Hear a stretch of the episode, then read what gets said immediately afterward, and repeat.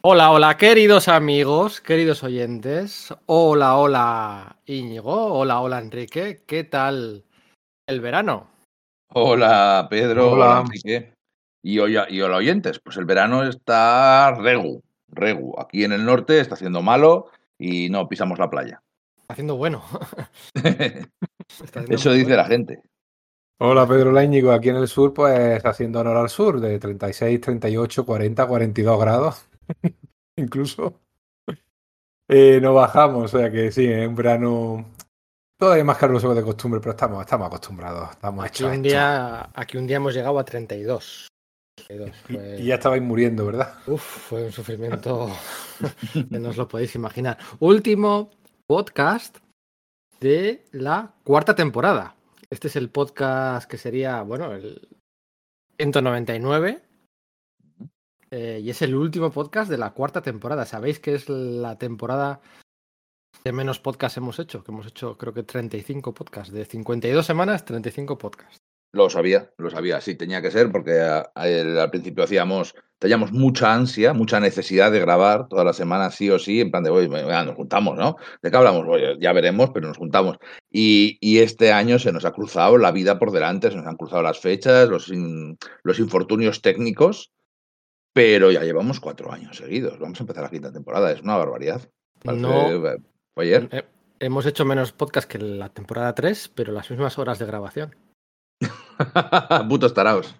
Y la- la- el problema es que nuestros oyentes piden, ¿eh? Nuestros amigos dicen que cinco horas, que es poco, que habéis currado, que esto de cuar- este cuarto de la patrulla X nada más que son cuatro horas y media. Digo, nada más, maldita sea. Eso es de rookies. De Noobs. Sí, pero vamos, que al final hemos producido lo mismo que que en el año anterior, ¿no? Lo que pasa que, bueno, podcast de seis horas, de cinco, de seis otra vez, de cuatro y media, uno está el eterno, uno de...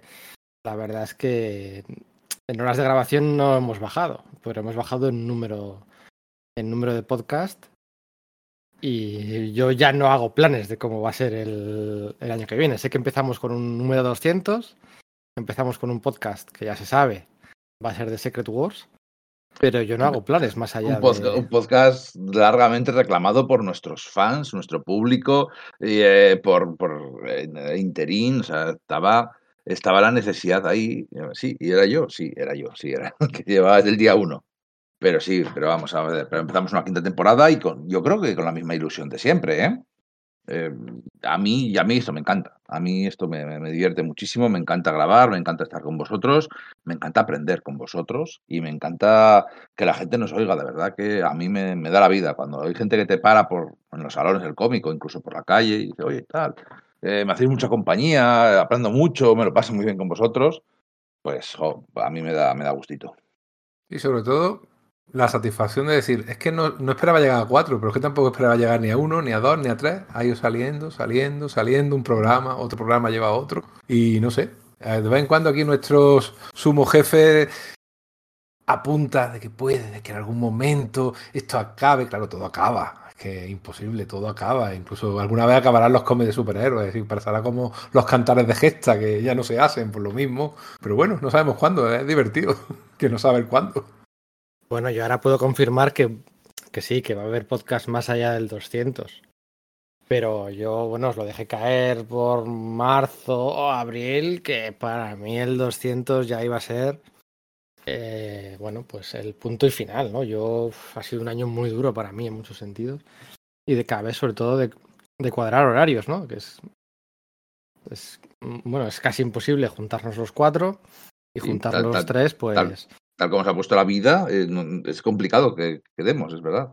Estamos grabando de noche la mayoría de los días. O sea, algo que no hemos hecho en tres años, lo estamos haciendo ahora eh, por defecto, ¿no? Grabar de noche. Y para mí eso es logísticamente, familiarmente, es una, es una locura. Y sí, sí, vamos a seguir, no lo, yo no lo voy a dejar aquí, pero el año que viene será de otra forma, no será. No será semanalmente, por, por supuestísimo que no va a ser semanalmente. Y quincenalmente, pues ya veremos. Pero igual Me estoy preguntando- a- Me estoy preguntando si vamos a hacer un Cerebus y llegaremos al 300. Si es por mí, si es sí, por mí, no. sí.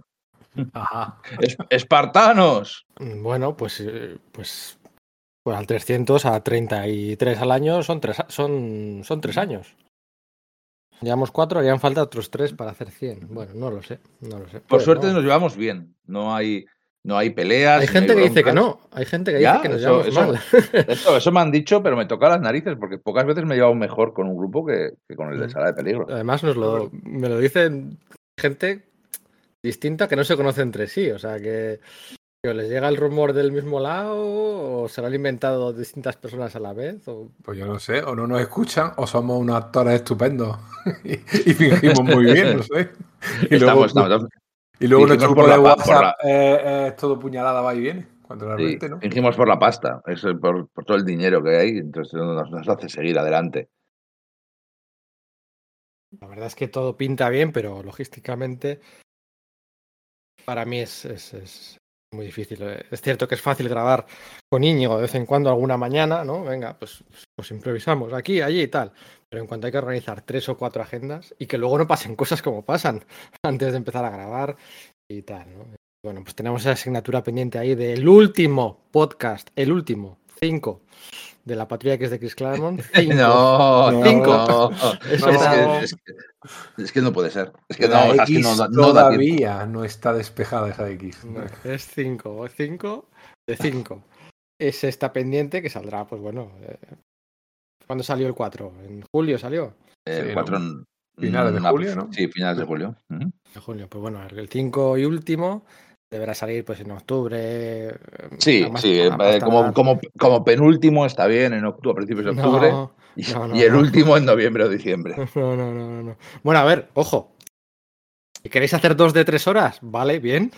acepto, acepto, dos de tres horas, me parece Que tú bien. sabes que Pero- nos vamos a enfrascar con Jim Lee, van a ser un ratito, ¿eh? Que de Jim Lee hemos hablado poco. Todavía ya llegar, más ha hecho 59 años esta semana. Bueno, ¿de qué queréis hablar hoy? Porque hay mucha gente que nos pide, por ejemplo, que, hablemos de que hablemos de actualidad. Hay mucha gente que nos pide que hablemos de actualidad. A ver, eh, a veces apetece, ¿no? A veces hay tebeos que te dan ganas de, de- nada más los lees, te apetece hablar de ellos y tal, pero no es lo que solemos hacer. Sí que hemos hablado alguna vez de actualidad. Hace ya un par de años, por ejemplo, según salía, hablamos de, de los tres Batman, eh, perdón, los tres Jokers, ¿no? Los Jokers. Fue una vez, yo creo, una vez. Oh, De Sí. Hawks Fox también, ¿no? Le dimos un tiento. Sí, tampoco, tampoco hemos hablado de verdad, de verdad. Decimos ahora en el pod, en, el- en Twitch sí que hablamos de Hotbox y hablamos de de, de, Infer- de- de Inferno, sí. De Inferno hablamos en, el, en Twitch. Eh, pero, no sé, hay un montón de podcasts y además podcasts muy buenos de gente muy competente y eh, además amigos que hablan de actualidad y, y que lo están haciendo fantásticamente, además que, que nosotros lo escuchamos. O sea que yo creo que vamos a quedarnos con nuestro rollo y a hablar de nuestras cosas. Habíamos preparado una cosa, no, sé si os- no sé si os apetece, si seguimos adelante o no. bueno, no habíamos preparado, habíamos elegido un tema, pero preparado, yo no he preparado nada. No, tú no has preparado nada. Yo sí. Pero yo sí, porque para mí el podcast es una excusa para leer cómics que hace más de 20 años que no leo. Entonces digo, mira, así me los, me los releo y, y recuerdo porque no recordaba nada de nada. O sea, el concepto, la idea de esos cómics de hace más de 20 años estaba y, y no ha cambiado demasiado, pero recordarlos como tal, lo que ocurría, los datos, los conceptos y tal, sí que no, no, no, te- no tenía memoria ninguna. Bueno, ¿y de qué vamos a hablar entonces? ¿Cuál es ese tema?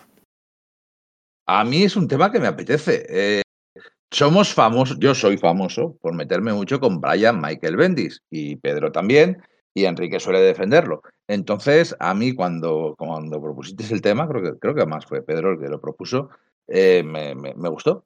El, Bendis bueno, eh, o, lo que entendemos por Bendis bueno, que habrá otra gente que, opine diferente. Tiene que ser un podcast que nos lo tomemos en serio. O sea, no podemos estar todo el rato de coña. Tiene que ser un podcast realmente tomándoselo en serio. Que sí, Porque que si sí, estamos haciendo todo el rato las coñas de qué malo es, pues no va a quedar bien. Tiene que ser. o sea, No, no. O sea, de verdad, cosas que hace. Yo siempre lo digo. yo, yo siempre hago una reflexión global. Sus series de personajes individuales me gustan, con una excepción, y sus series de grupos de superhéroes no me gustan, con una excepción. Ya parto por la mitad y a un lado pongo las series individuales y a otro las series de grupo. Unas me gustan y otras no. Así como generalidad temática, digamos. De hecho, yo me, me he unido al, programa porque en principio iba a ser uno de estos que grabáis Íñigo y tú solo. Pero digo, aquí esto hay que contrapesarlo porque va a ser demasiado hate. Que lo mismo, ¿no? Pero vamos, yo sí soy del que le gusta Bendis, incluso aunque el- cuando Bendis no es bueno. Porque incluso cuando no es bueno, me entretiene. Y me, me lo paso bien con él. Y cuando es bueno, es muy bueno. Yo creo que vamos a hablar obras que incluso los tres vamos a estar de acuerdo que tienen muchos valores positivos que están muy bien hechas. Yo- me meto mucho con Bendis, pero tengo cientos de cómics suyos. O sea, es que los tengo. O sea, hay gente que no me gusta, Jeff Lemire o Brian Zarero, y no me compro sus tebeos. Pero de Bendis tengo, le doy la oportunidad, o le he dado muchas oportunidades. Hoy en día en DC le he dado muchas menos. Pero a mí, eh, mi a Pedro lo diferencia entre series individuales y series de grupo. Yo lo diferencio en cuando juega con sus reglas o cuando tiene que jugar con las reglas comunes. A mí me gusta el Bendis que, juega en su universo, en su mundo y puede marcar cómo funciona ese mundo, ¿no? Cuando tiene que jugar en el universo Marvel con todos los demás, no me suele gustar porque, porque hace demasiadas trampas para encajar. Pero cuando es él escribiendo Serie Negra en un mundo de Serie Negra, me gusta. Eh, él escribiendo superhéroes en su propio mundo, como puede ser Ultimate Spider-Man, como es Alias, que era de la serie Max, sea, de la línea Max, o como es Powers, pues también me gusta. No me, nunca me super emociona ni me super vuelve loco. No, nunca va a ser mi favorito. Pero, pero me divierte. Por eso tengo mucho. Por eso tengo Powers entera. Por eso tengo Ult- Ultimate Spider-Man entera. Hombre, me alegro mucho de que tengas tanto cómic de Bendis. Yo creí que tenías poquito y que a lo mejor lo habías quemado en, la, en mitad de la plaza del pueblo. Pero probablemente yo tenga incluso más, porque te digo que yo me divierto tanto en lo bueno como en lo malo, pero que, a ver, es un tío que ha dominado la escena eh, del, del guion, de los nombres top, por lo menos en los 2000, eh, estaba él en todo lo alto y él que ha llevado sobre su espalda a Marvel durante un montón de años. O sea, era el que le confiaban. eh, casi todas las series han pasado por sus manos. Algo tendrá el Bendis cuando lo bendicen. Oye, mira, nunca había escuchado eso. Qué malo es, pero oye, está bien, no queda mal. Eh, o sea, algo tendrá y yo creo que lo tenemos que analizar y lo tenemos que pensar porque tiene muy buenas cualidades. Para empezar, define muy bien los personajes, es un gran dialoguista, es su, arma. Es su arma. Y se nota sobre todo su- sus influencias, se nota de dónde viene, se nota... eh, bueno, podemos empezar a hablar de su vida en Cleveland, que es de donde es él, Ohio, ¿no? Cleveland, Ohio. Él leía cómics de superhéroes cuando, cuando era jovencillo. Él, por ejemplo, es muy fan de la época del 150 a 200 de los Vengadores, aunque luego no se le note, incluso luego me tira la pata con la continuidad, incluso en esos números. Pero él dice que le gustaron mucho, claro, porque le pillaron en, en la edad perfecta para, para poder disfrutarlos, con 14, 15, 17, 18 Claro, años. también le gustaba la patrulla X de Claremont y Virne. Sí, sí, sí, mucho, mucho además. Aunque luego- tampoco luego. lo- aunque luego también cometiera pues, los errores que hemos.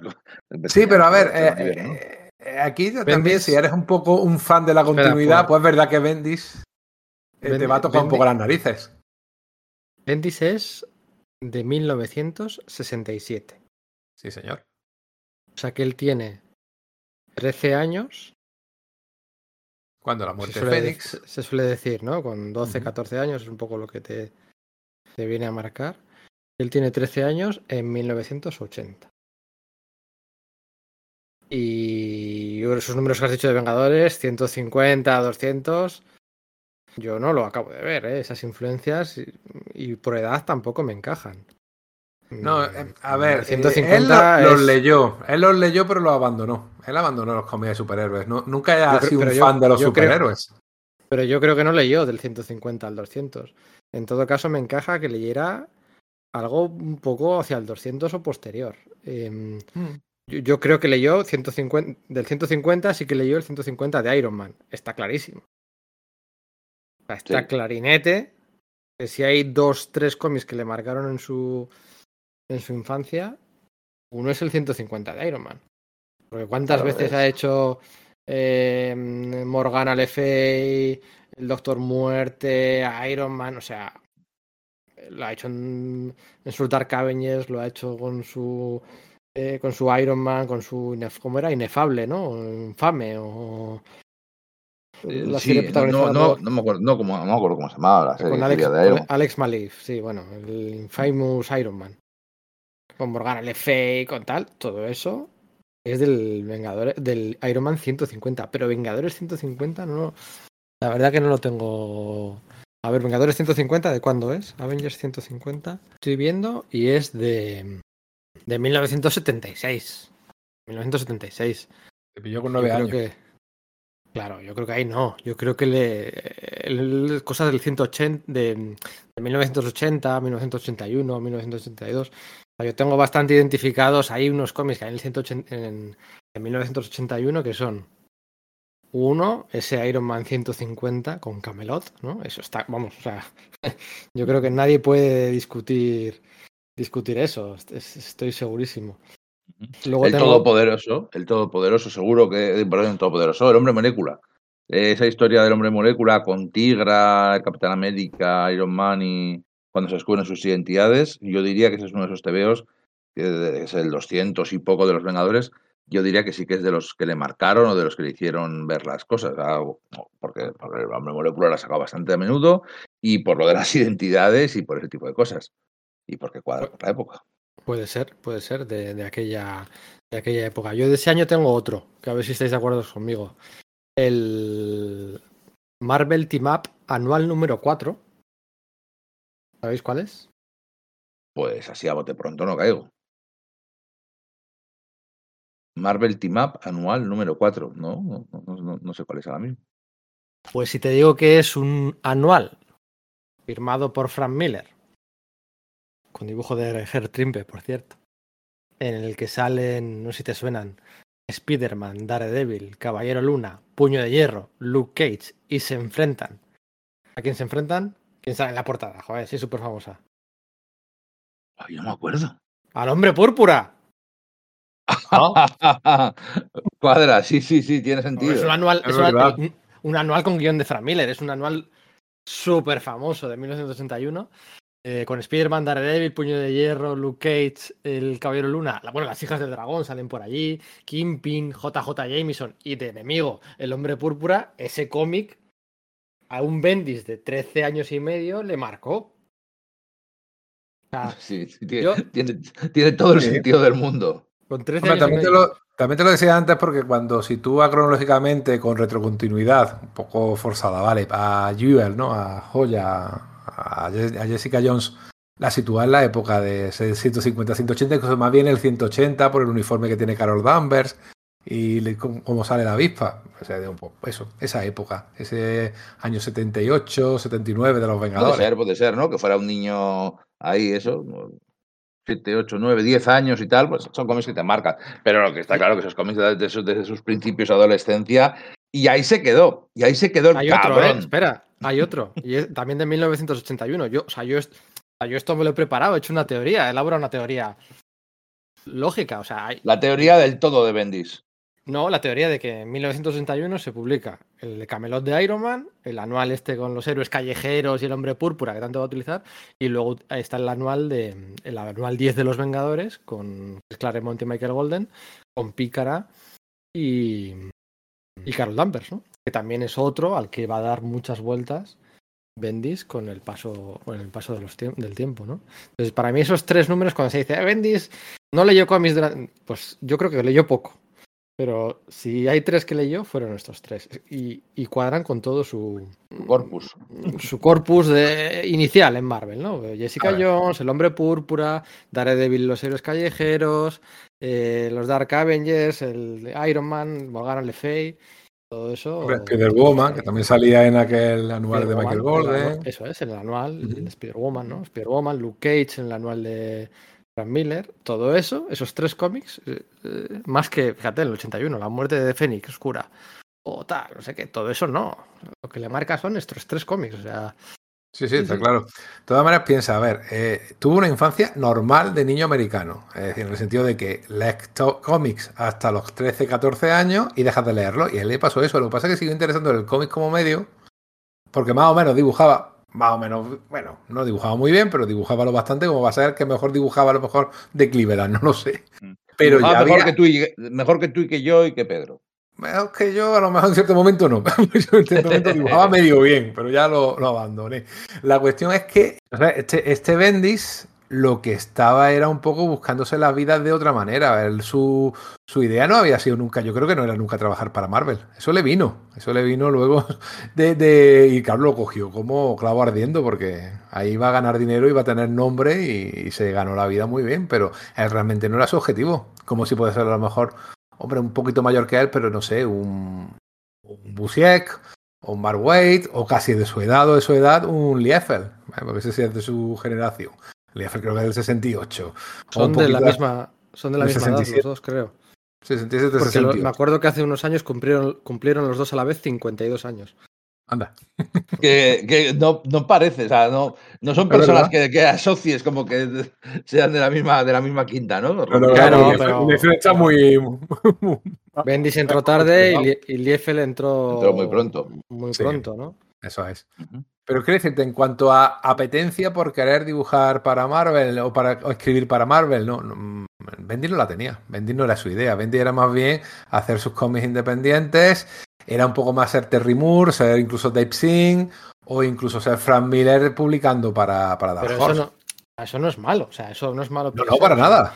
Pero de hecho, esa, ese... su idea era hacer otra cosa que no lo quiso luego. Eso tenemos que tenerlo presente. Y cuando se presenta ante Joe Quesada y le dice, mira, esto es lo que hago, tal, el dibujo y el guion, y Quesada le dice, buf, el dibujo, olvídate, pero el guion sí, venga, para adelante. Sí, la, es, esa la he escuchado de otra manera diciendo, eh, oye, yo dibujar esto, pues yo no te quiero a ti para dibujar, dibujas como una mierda, que se lo dijo en toda su cara, Quesada. Pues, pero que, o sea, no es malo per se, o sea, ese desencanto hacia los superhéroes, ¿no? Hacia los pijamas. No, claro, o sea, si de no, no haber leído cómics, cómics de niño, o sea, a no sentí, no había leído un puto cómic de, de, niña de Marvel en la vida, y mira los cómics que se cascó, ¿sabes? Aplicando también esa, bueno, cierta frialdad o, o, sí. o bueno, no, pero... o, o Jeanette Kahn, ¿no? Que no había leído por lo mismo, ¿no? Y mira lo importante que fue. O sea, hay ejemplos, hay muchos de gente que no ha leído cómics de superhéroes. O sea, no es Bendis una rara avis, ¿no? De hecho, lo considero bueno. Mira, mencionaba yo el, el, el, anual este de los Vengadores, ¿no? El de Claremont y Golden. De ahí, Bendis aprendió que se podían contar historias de los Vengadores sin los Vengadores. Ay, qué jodido. Dijo, o sea, claro, o sea, luego cuando hace una de Vengadores con Spider-Woman, Luke Cage, Spider-Man y lo vendo, es que lo había visto de pequeño. Había visto un anual de Claremont en el que los Vengadores no, o sea, y cuando, y, cuando salen, idea... y cuando salen les dicen, sois unos gilipollas.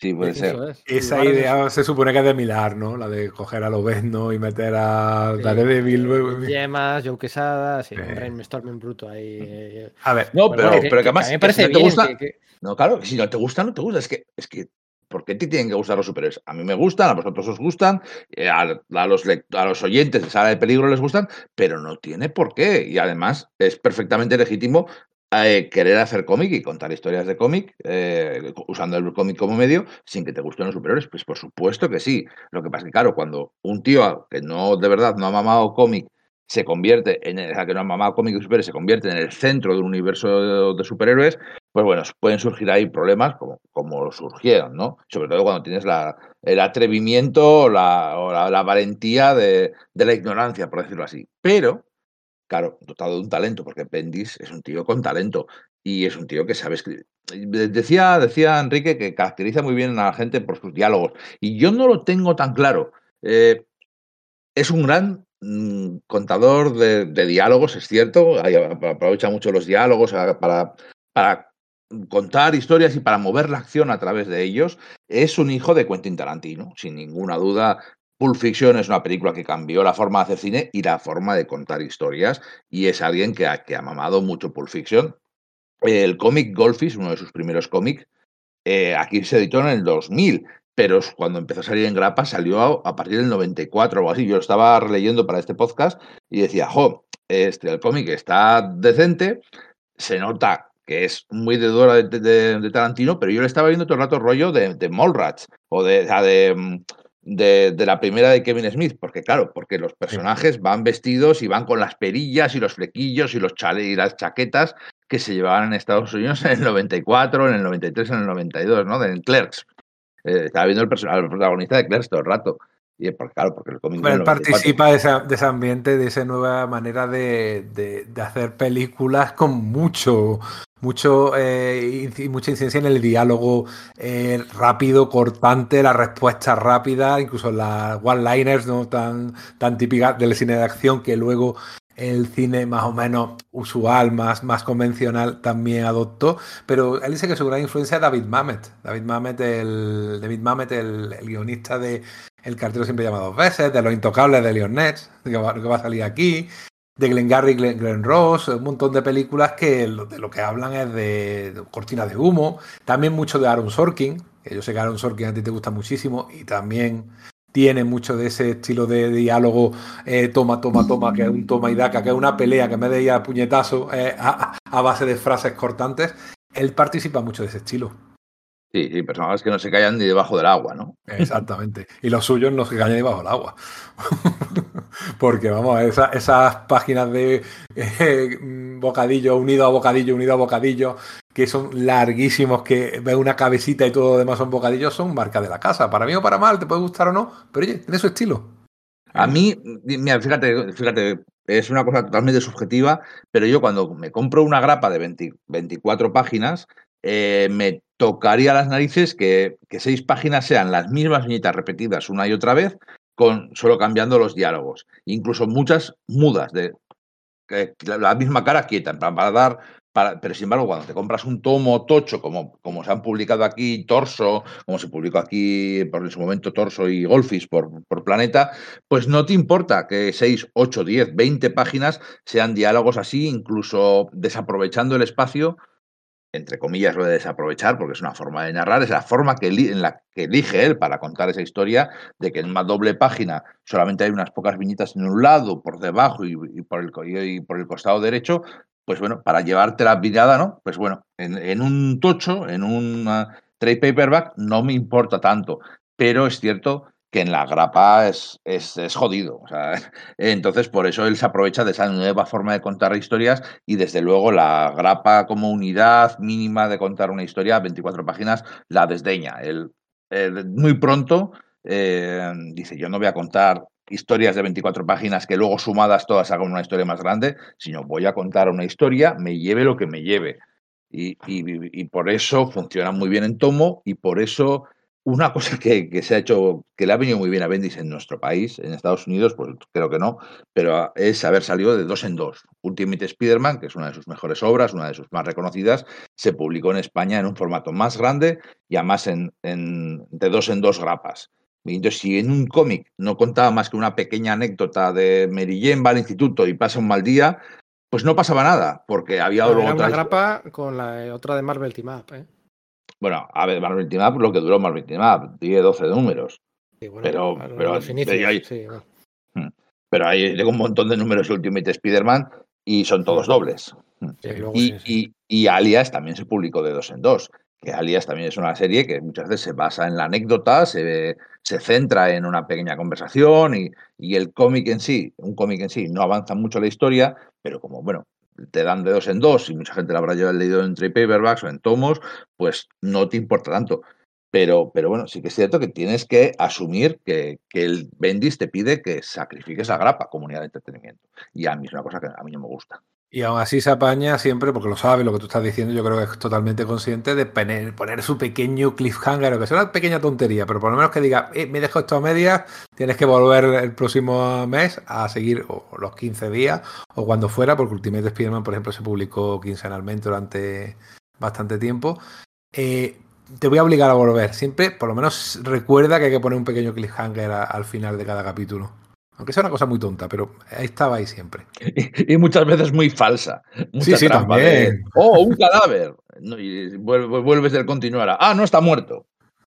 Pero eso también le pasaba a Tintín página a página. Cuando se publicaba Tintín en revistas en, en Bélgica y en Francia, a lo mejor se publicaba dos o tres páginas. Y, no, y el G no sabía cuántas páginas le iban a publicar en el siguiente pilot, sino que ponía un- una tontería de, mira, Milú está ladrando. Uy, algo le pasa a Milú. Y a Milú no le había pasado nada. Pero, vale, lo pongo ahí para que haya ahí un poco de cliffhanger también.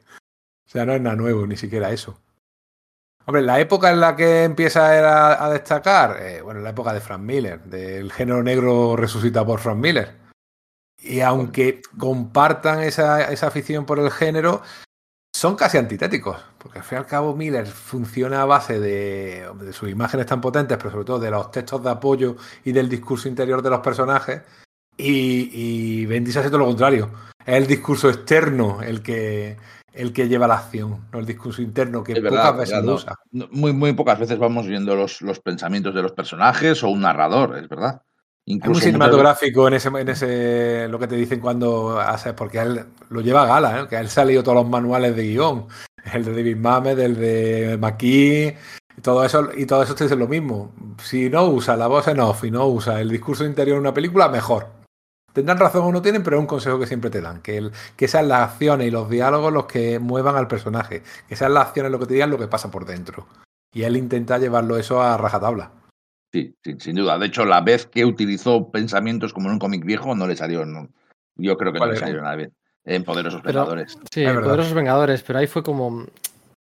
Se, se notaba que era un ejercicio impostado, ¿no? De meter Sí. globos, de, pen- globos de pensamiento. O sea, eso ya es algo era que ya no se usaban. mm, tan, tan olía a naftalina, era súper antiguo, muy caduco, ¿no? Y lo hacía como más alivio cómico. Sí, eh, lo usaba, lo usaba defensor, como, de- de ese como recurso. for- lo usaba como forma de, de comparar, de mostrar la hipocresía de las personas, ¿no? De lo que están pensando con lo que están diciendo. Sí. eso es. Le, le intentó buscar un. Y además, acuérdate que justo en aquel momento era. Bueno, el escenario post-Civil War, ¿no? En el que íbamos de cabeza a invasión secreta, ¿no? Entonces, jugar con esos globos de pensamiento que dicen una cosa, piensan otra, con- para sospechar de uno o de otro. Pero se dio cuenta enseguida de que era. Era fallido y, y dejó de prácticamente bueno, el, el primer arco de, de Frank Cho. sí, eso es. Entonces, Francho con aquella Cosa de los ultrones, sí. ultrona. Ultrona, Ultrona de tetas mm, violentas. Eh, que daba vergüenza, sí. Era, estaba Bueno, muy no, caduco ya en no- su época. No era solo Ultrona, estaba por ahí la Viuda Negra, estaba por ahí, o sea, que no sé si fuera solo Ultrona, pero es que había ahí varias. Pero bueno, era cosa de Francho, o sea, es que. eh, Ese era un TVO de los que tú lo has hecho pensando en el dibujante. Porque, porque poco me gusta mi Frank Show, tío. Es que Hombre, era ya, más- claro, sí. a ver, si, es mismo. Frank Cho, ¿cómo no le vas a decir dibuja tías y dinosaurios? Pues, pues claro, es que es, es un poco obligatorio, ¿no? ¿A qué vas a poner? ¿A Frank Cho dibujar gente, gente normal sentados en, una- en un café tomando, tomando un cacharro y, y hablando? Pues, pues no, no, hay que aprovecharlo. Pero bueno, eh, Bendis de los 90. Que es, eh, yo, yo decía eso que me gusta cuando él impone las reglas, ¿no? Entonces, eh, sus dos obras iniciales, eh, Golfis y sobre todo la que me gusta mucho, pero de verdad que me gusta positivamente Torso. es Torso. Torso. Torso que coescribe con Marc Andrienko. ah, Marc- ¿Cómo se dice? Andreico. Andreico. Entonces, bueno, puede, algo tiene que ver. Y él dibuja, él dibuja Golfis, dibuja Torso, no es un prodigio en narración, no es un prodigio en tal, pero, pero cuenta bien, amigo, es que la- el concepto de torso. Y A sí ver, que di- dilo bien, no un prodigio de dibujo. O sea, los dibujos son bastante torpecitos. no son nada Eh, bonitos. Intenta hacer un poco esos recursos de mucha mancha para intentar disimular que realmente no sabe dibujar bien, imita mucho a Guido Crepax, intenta imitar, pero bueno, no es de aquella manera un poco a, a Miller.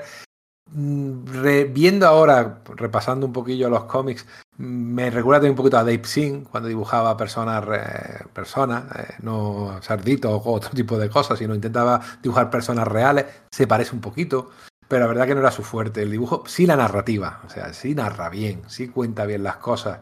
Y sí intenta hacer, por ejemplo, las composiciones de páginas que sean un poquito distintas, más experimentales. inten- intenta jugar con el lenguaje del cómic, eso es, Sí. eso es verdad, eso se lo concedo. E intenta cosas diferentes, intenta girar la, que tengamos que girar las páginas, que la vista se vaya de un lado a Eso es otro. muy de tal. los 90, ¿eh? de todas maneras. ¿eh? Girar los Sí. TVOs, ¿no? Sí, de hecho me toca un poco las narices tener que hacerlo. Pero bueno, sí, pero sí que intenta contarte ciertas cosas, intenta hacer eh, composiciones atrevidas. En ese sentido sí que es verdad. Lo que pasa es que luego no, no sabe representar bien el movimiento. ¿eh? O sea, eh, como eh, los personajes son, le quedan bastante estáticos. En ese sentido no narra bien. Sí. No, no, no, no consigue pillar bien la ilusión de movimiento, pero claro, al final, si son seis páginas de dos personas teniendo una conversación dentro de un coche, de un policía y, o dos policías teniendo una conversación en un coche, eh, por, joder, coño, por, por, lo menos haz como, como Kevin Maguire y que pongan caras, pero es que no, pone las mismas caras a toda la conversación. Eh, es un, TVO, es un TVO así de tocho, ¿no? Es un TVO así muy gordo. Sí. y por eso cuela. Pero a mí me tocaría las narices, me tocaría las narices si fuera pues, una grapa de, oye, tío, jeta. A, aparte que utiliza mucha referencia fotográfica, ¿eh? O sea, y hay mucha foto calcada de amigos Sí, bueno, pero, suyos, pero, de él. pero en, pero en torso está bien, porque de hecho en torso está guay cuando utiliza fotografías de lo que fue de verdad, ¿no? Eh, por, por, por, contexto, por poner contexto que mucha gente no conoce Torso, Torso cuenta la historia real de una, serie, de una sesión en serie que hubo en Cleveland en los años 30 eh, y que fue investigado por, por Elliot Ness. El, Elliot Ness, el de los intocables, después de meter en Chirona a Capone por no pagar impuestos, estuvo en Cleveland como jefe de policía y, llevó un caso muy sonado, fue, fíjate si fue sonado que hasta Hitler habló de él, ¿no? en los años 30, es que es increíble. Tiene una serie de anécdotas tan curiosas que joder, no me puedo creer que este caso no sea más conocido. Entonces, eh, habla, de la, habla de la, de, la, de, la, América de la Gran Depresión, de la América de la Prohibición, habla de una ciencia de la criminología que se está creando, que no está tan creada, tan, tan conformada como hoy conocemos, y habla de política, sobre todo habla de, de, policías que no pueden hacer su trabajo por la política. Tiene mucho de The Wire antes de The Wire. Sí. The Wire es de 2002, ¿eh? que veo mucha biografía de, de, Miller contando cómo The Wire le influyó en su forma. Bueno, The Wire, para, para, cuando se publica, para cuando se estrena The Wire. Bendis lleva tres años trabajando en Marvel, ¿eh? O sea, Por eso he dicho The Wire antes sí, sí, de The Wire. No, no, eso, sí, sí. No, quería puntualizar porque porque mucha gente se piensa que The Wire es de los 90, The Wire es del 2002. No, lo que pasa es que, bueno, antes de, antes de The Wire, David Simon hizo eh, aquella de, de, Corner o algo así, que era como una precuela de... No, no, es exactamente una precuela, pero sí que es una historia de chavales que viven en, las, en una esquina de, de, de, Filadelfia, no, de Baltimore, vendiendo droga. Baltimore. De, Baltimore. Entonces, sí que es una precuela que es un poco anterior y además hizo, la serie, hizo una serie de televisión eh, homicidio, me parece que se llamaba, durante los años 90, en el que ya iba afinando su estilo. Pero bueno, sí. sí. Y tiene mucha relación de Simon porque también empezó como periodista en, la, uh -huh. en, en, un periódico de, de, allí de Baltimore. O sea, y eso también lo refleja en, en la serie. Sí. Precisamente conoció el, el caso de, de, Torso por eh, trabajar allí, porque uno de los editores le estuvo comentando, oye, mira, esto te, te, interesaría, y cuando empezó el otro a contarle cosas que era bastante friki de ese tema, le dio toda la documentación, a ver si eres capaz de contar algo. Y entre él y Andreico, pues hicieron, yo creo que la obra que empezó a destacar, aunque Jinx y Goldfish eh, llamaron también la atención. Esta serie que a mí me recuerda mucho a, a lo que luego ha hecho Brubaker, en Criminal y en todas estas series de, de género negro, con personajes que son criminales, que están más allá de la ley, pero que puede empatizar perfectamente con ellos, muy humanos y con cierto fondo noble, ¿no? aunque sean luego unos cabronazos. Y hay eso, Jinx es la historia de un estafador y Goldfish es de una de su una pareja suya, como una precuela, que también es una criminal, ¿no? En los bajos fondos de, de, la ciudad, ¿no? De Cleveland, creo que está también. Y ahora que mencionáis a Mark, Mark Andreiko, eh, que luego haría Manhunter. unos años después Manhunter, una de las mejores mm. series de DC del siglo, del presente siglo. Eh, bueno, pues eh, otro de los talentos naturales de, de Bendis es asociarse a, a, buenos talentos, ¿no? En estos años sí. de, de um, Caliber Comics eh, colabora con Michael Abonoemin, colabora con David Mack, colabora con Mark Andreico, que bueno, pues era una generación que iba a romper en el mainstream. También con James a pesar Hartnell, de todas sus a pesar de todas sus handicaps, ¿no? Porque Michael Abonoemin eh, tenía, en principio tenía todo en contra para poder trabajar en, ¿no? en, en Marvel o en DC, ¿no? Eh, que sí, se podría llegar a parecer estirando mucho el chicle a Bruce Timm, pero bueno, es un estilo, ¿no? Que... No, ni siquiera. Lo, que, lo primero siquiera, que era Foot Soldiers, que era una como bélica, y que va, era un estilo que intentaba ser un poquito más realista. Él se reinventó para hacer Powers porque dijeron, bueno, vamos a buscar un, un estilo que le pegaría, por el de, el de Bruce Timm, eso, el de las series animadas de, de Warner de los 90, y además lo vas viendo en la serie, en Powers, que poco a poco va simplificando el estilo cada vez más, pero que le va costando, ¿eh? que se va haciendo durante la serie. O sea, él se tuvo que cambiar de estilo para, para intentar, primero, ser productivo y segundo, que ese estilillo le cuadrara lo que quería Bendis contar. Y luego está David Mack, que, que yo siempre lo pongo de ejemplo de bueno su colaboración con Quesada al dibujo, ¿eh? los dos en, en Daredevil, para mí es el el clímax, ¿no? Lo más alto, la, la, máxima concepción de arte dentro de, de, lo que puede ser dentro de los cómics, ¿no? O sea, verdaderamente les dejas tiempo para que, que, que hagan lo que, lo, lo, que su talento les permite. Tenéis todo el tiempo del mundo. ¿Qué podéis conseguir? Esa colaboración a, a, a cuatro manos al dibujo me parece a mí, bueno, Sí, sí. Hay la, las ¿no? páginas o sea, de. La, la plasticidad de, de talentos, de, de, estilos, de. Las Pero páginas. Recuerdo las aburre. páginas de. Ay, no sé. ¿Eh? A mí las páginas de Matt y de Echo paseando por el parque me parecen exageradamente buenas. Sí, pero es una cosa que te la ves en 5 o 6 números, vale, pero yo no aguantaría una serie de 20 y pico, de 30, de 40 números con el mismo estilo, porque al final, pues sí, muy bonito de ver, pero uf, aburre mucho tanto triangulito tanto imitar a, a Sienkiewicz, que es su padre, obviamente. No sé, pero yo no digo de leerlo en la pantalla del ordenador, yo digo de, no sé, de tener el cómic en las manos, ¿no? Y, y, y, apreciar de verdad todo esa variedad de recursos, me parece. Sin mencionar a Sienkiewicz o sin mencionar, por supuestísimo, a Dave McKean, que ya es uh -huh. otro nivel, ¿no?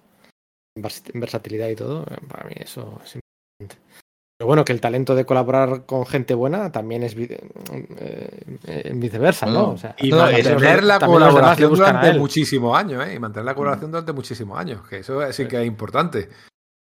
También sí. los demás le, le, buscan a él, ¿no? Y, sí. y, y, y, pasa lo que pasa, ¿no? Y nada, luego cuando irrumpe en Marvel, pues irrumpe con Alias, con Daredevil y con. Y con Ultimate Spider-Man. Y con Electra. Sí, bueno. Sí, este es el podcast de los aciertos. Ah, sí, es verdad. Eh, y en Daredevil me, me, pasa una cosa. Ya lo comentamos en su día, hace mucho tiempo. Pero a pesar de. A pesar. La palabra es a pesar de las meteduras. De... Bueno, aquí, antes de nada, deberíamos de poner unas reglas, ¿no? Porque es que siempre hay un sector del fandom que todas las meteduras de pata de continuidad de Bendis mm, ponen el peso sobre los hombros del editor, ¿no? O sea, los fallos de Bendis se los, se los atribuyen al editor. A ver, no. Me siento señalado. Bueno, los fallos ya, de Bendis bueno, son Bendis, no, pero han te, tenido. Te señalado porque te está señalando. Claro, claro, claro es que con su delito la, acusador. La, a ver. El jueguecito de muchos, ¿no? lo malo es culpa del editor y lo bueno, esto es como el fútbol. Mira, ¿no? ayer tuvimos, ayer en, en nuestro tiempo tuvimos ocasión de ver un pequeño rifirrafe entre Tom Brevoort, que es el editor de Los Vengadores cuando estaba por allí, eh, Bendis, y, y Kurt Busiek. Y algo se dijeron como diciendo, tú haces cosas muy extrañas, le dijo Busiek a Brevoort. había, había, había algo. Eso era sarcasmo, o sea, solo faltaba sí, sí, sí. Leon, Leonard por detrás con el cartelito de sarcasmo, o sea, eso era sarcasmo puro y duro, ahí no había rifirrafe, o sea, era puro sarcasmo. O sea. No, pero era tirito entre amigos, pero era tirito. No, sí, sí, sí, sí, eso, eso es así. Pero a ver, pero bueno, lo que iba, lo que iba tú siempre tienes David, que pensar me... que eso lo tiene que haber leído un editor y ahora el problema es qué poder tiene el dibujante para que el, o el guionista para que el editor no se lo eche para atrás. Bueno, pues Esa es la Brever, cuestión. Brever lo cuenta, ¿no? Que cuando recibió el guion de, de Sonidos, le mandó un documento con 16 puntos a cambiar y no le cambió ninguno. Y no le cambió ninguno. Y, como y tú sabes que en la época de Shooter o en la época de Tom de Falco eh, eh, llega ese documento y lo tienes que cambiar. Claro, sí, pero aquí si estás apadrinado por Ulilla Masillo Quesada, pues, eh, pues para adelante. Y Tom Brevoort ahí sabía que cuando salía aquella doble splash page de todos los héroes en la mansión eh, convocados para enfrentarse por tal, ¿eh? y salía una Spider-Woman que no era eh, Julia Carpenter, que era Jessica Drew, sabía Tom Brevoort que no podía hacer nada. Pues bueno, pues él ahí aprendió que tenía que tenía, tendría que aprender qué, qué batallas pelear y cuáles no, ¿no? Entonces el editor a veces es que no puede, o sea, con estrellitas así, o sea, con est esto es como en el fútbol, o sea, bueno, estrellas, no, es que... estrellas, es que era una estrella, o sea, reconozcamos estrellas, si una... Eso, pues eso, como en el fútbol, cuando se lesiona no sé quién o se saca la tarjeta roja para, para ahorrarse el siguiente partido, pues, ¿qué vas a hacer? O sea, Cuando pachanguean, pues ¿qué vas a hacer? O supongo que en todos los... Claro, cuando se va al cumpleaños de su hermana a Brasil, Sí, se, se Neymar, lesina sí. siempre. a- a- Cuando, cuando coincidiendo Neymar con el se lesiona siempre, eso es, eh, se lesiona siempre el primer fin de semana de marzo para, de febrero para faltar el segundo. Ha pasado nueve años seguidos. Eso aquí qué pasa, o sea, ¿sabes? O sea, no pensaba meter esa referencia futbolera. Pero bueno, si queréis, meter una vosotros de música. Pero O del que, carnaval. Que- que- que pasa, ¿no? Esas cosas pasan. Y aquí a Bendis, pues en Daredevil, a pesar de todo eso y de las meteduras de pata y de tal, a pesar eh, sobre la identidad secreta de Spider-Man, de Luke Cage, de- a pesar de todo eso, a mí me gusta. En Jessica Jones, a pesar de su. Este es el primer ejercicio de. eh, de retrocontinuidad que iba a hacer Bendis, ¿no? Que ha hecho muchos, o sea, pese a no ser precisamente la persona idónea para hacer ejercicios de retrocontinuidad, pues ha hecho muchos. Y el primero que hizo fue en Alias. Y algunas meteduras de pata ya había. Y a pesar de eso me gustó. Claro, pero Alias, a mí, a mí, pero fíjate la diferencia. Alias es de la línea Max. Se supone que está, de hecho, está en continuidad, pero estaba más o menos como. En el, bueno, en el momento en que sale, está como continuidad, sí, no, tal vez, no es Era como una línea vértigo que está ahí, que Sí, no sabes. eh, al final, luego a posteriori ha quedado en continuidad, pero en su momento no. Entonces, bueno, por ahí es lo que digo, está jugando con sus reglas. No tiene que dar cuentas al resto del universo, ¿vale? No me importa. Pero en Daredevil sí. En Daredevil yo, yo no le pongo en su, en su. Yo sé que es una etapa muy. Bueno, que ganó Eisners y es una etapa que a la gente le gusta mucho. A mí apenas la tolero. Ya lo comentamos hace tres años ya, el, del podcast de Daredevil. Fue en nuestro primer verano de Sala de Peligro. Bueno, Eh, fíjate cómo pasa el, tiempo. de la pan- el verano de la pandemia. Sí, ¿verdad? Sí, sí, sí. Eh, yo no lo, no, no lo pongo entre sus obras buenas porque precisamente eh, tienes todos sus tropos, pero teniendo que jugar con, con- con las reglas de los demás y se las pasa por el forro de los huevos. Entonces eso a mí no me gusta como utiliza. Bueno, el primer, Ah. el, el primer, el primer tropo de Bendis que tiene es que son eh, 50 números y es una saga alargada. Sí. Desde el principio hasta los Murdoch Papers es una saga alargada jugando con lo de la identidad secreta. O sea, es. son 50 números con un feeling de David Mack eh, en torno al número 50. Es una única saga y explorar las consecuencias de eso de arriba abajo. O sea, y con la mila. Sí, bueno, es una, es una etapa, es, es coherente consigo misma, o sea, Sí. pues eso sí puedes darle el- en ese sentido, pero, pero a mí no, a mí no me convence. O sea, hay un montón de cosas que, que funcionan, cosas que pasan en el mundo, que son cosas del mundo real, no, del, no de cómo funciona el universo Marvel. Eh, hace un montón de cosas que, que no, no me parece que estén bien. O sea, por ejemplo, a Bendy se nota un montón cuando sus personajes, cuando habla por boca de sus personajes y dice y desprecia a los, no a los superhéroes, pero lo ridículo del género, no lo, nunca lo abraza. Siempre es esos estúpidos disfraces, esos estúpidos superhéroes, esas tonterías que hacen los superhéroes. Eh, todo ese tipo de cosas lo hace muchísimo en Daredevil. Llega un, un mafioso recién llegado y es más listo, más guay, más molón. Es un, de hecho, es un que, que, que Kingpin es un proto encapuchado, que será otro personaje de mierda que, que utiliza luego más adelante, porque destruye más adelante, porque el personaje del encapuchado que creó Brian Mm. Cabawan era un buen personaje. Eso es, volaba mucho ahí. Eh, a- yo no lo meto, pero sin embargo, Alias sí. Y Alias, eh, bueno, pues sí, en su primera saga va de que Jessica Jones, una detective privada que fue superhéroe, bueno, puede pasar, ¿no? Al final, pues bueno, tuvo poderes, ya tiene poderes y fue superheroína, vale, un tiempo, muy poco tiempo. Y se dedica a investigar cosas en el mundo de los superhéroes, en el mundo Marvel. Y en su primera saga, pues pilla al Capitán América y tiene un rollo. Que pilla, eh, vamos, pilla, pues es un picadero, ¿no? Un picadero, o simplemente que el Capitán América tiene una novia y, y ante la posibilidad de sacar esa información, pues se mete, se ve invol- involucrado en una trama política muy sucia, muy realista, muy cruda. Eh, y mucho más de lo que nos tiene acostumbrados. Entonces, alterna grandes virtudes, por supuesto, crea Jessica Jones, que tenemos que ponérselo en su. En su lo bueno es el del haber, ¿no? tenemos que ponerlo en su haber de de crear a Jessica Jones, que es un personaje que ha, crea- que ha quedado y que, para, que es un personaje ya inmortal, Marvel. De hecho, esa es- Pero- es, que esa es, esa es su. Esa es su mayor cualidad, ¿no? Porque, de hecho, mira, o sea, estamos hablando mucho de Chris Claremont y de los personajes femeninos que, que creó, ¿no? Y que, y que, y que utilizó, porque algunos no los creó él per se, pero bueno, pero los, los utilizó, ¿no? Pues eh, Iliana contra las comidas del mundo, Tormenta, etcétera, etcétera.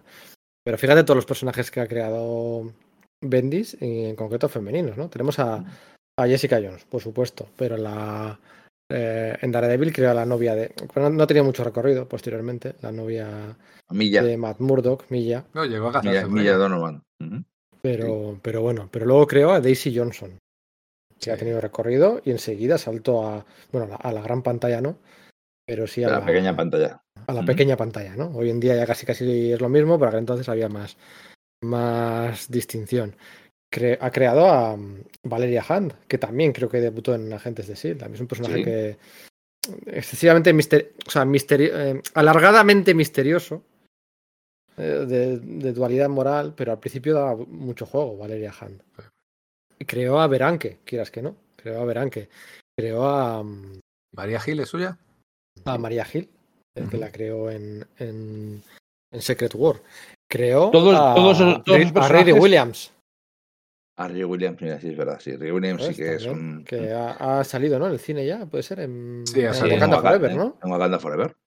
Eso, Todos esos sí, sí. personajes, menos, menos Riri Williams, comparten una cualidad, que son descreídas del mundo superheroico. Son personajes guays y molones que se pasan todo el día diciendo lo tonto que es llevar capas y mallas y lo tontos que son los superhéroes. Todos ellos son su mujer.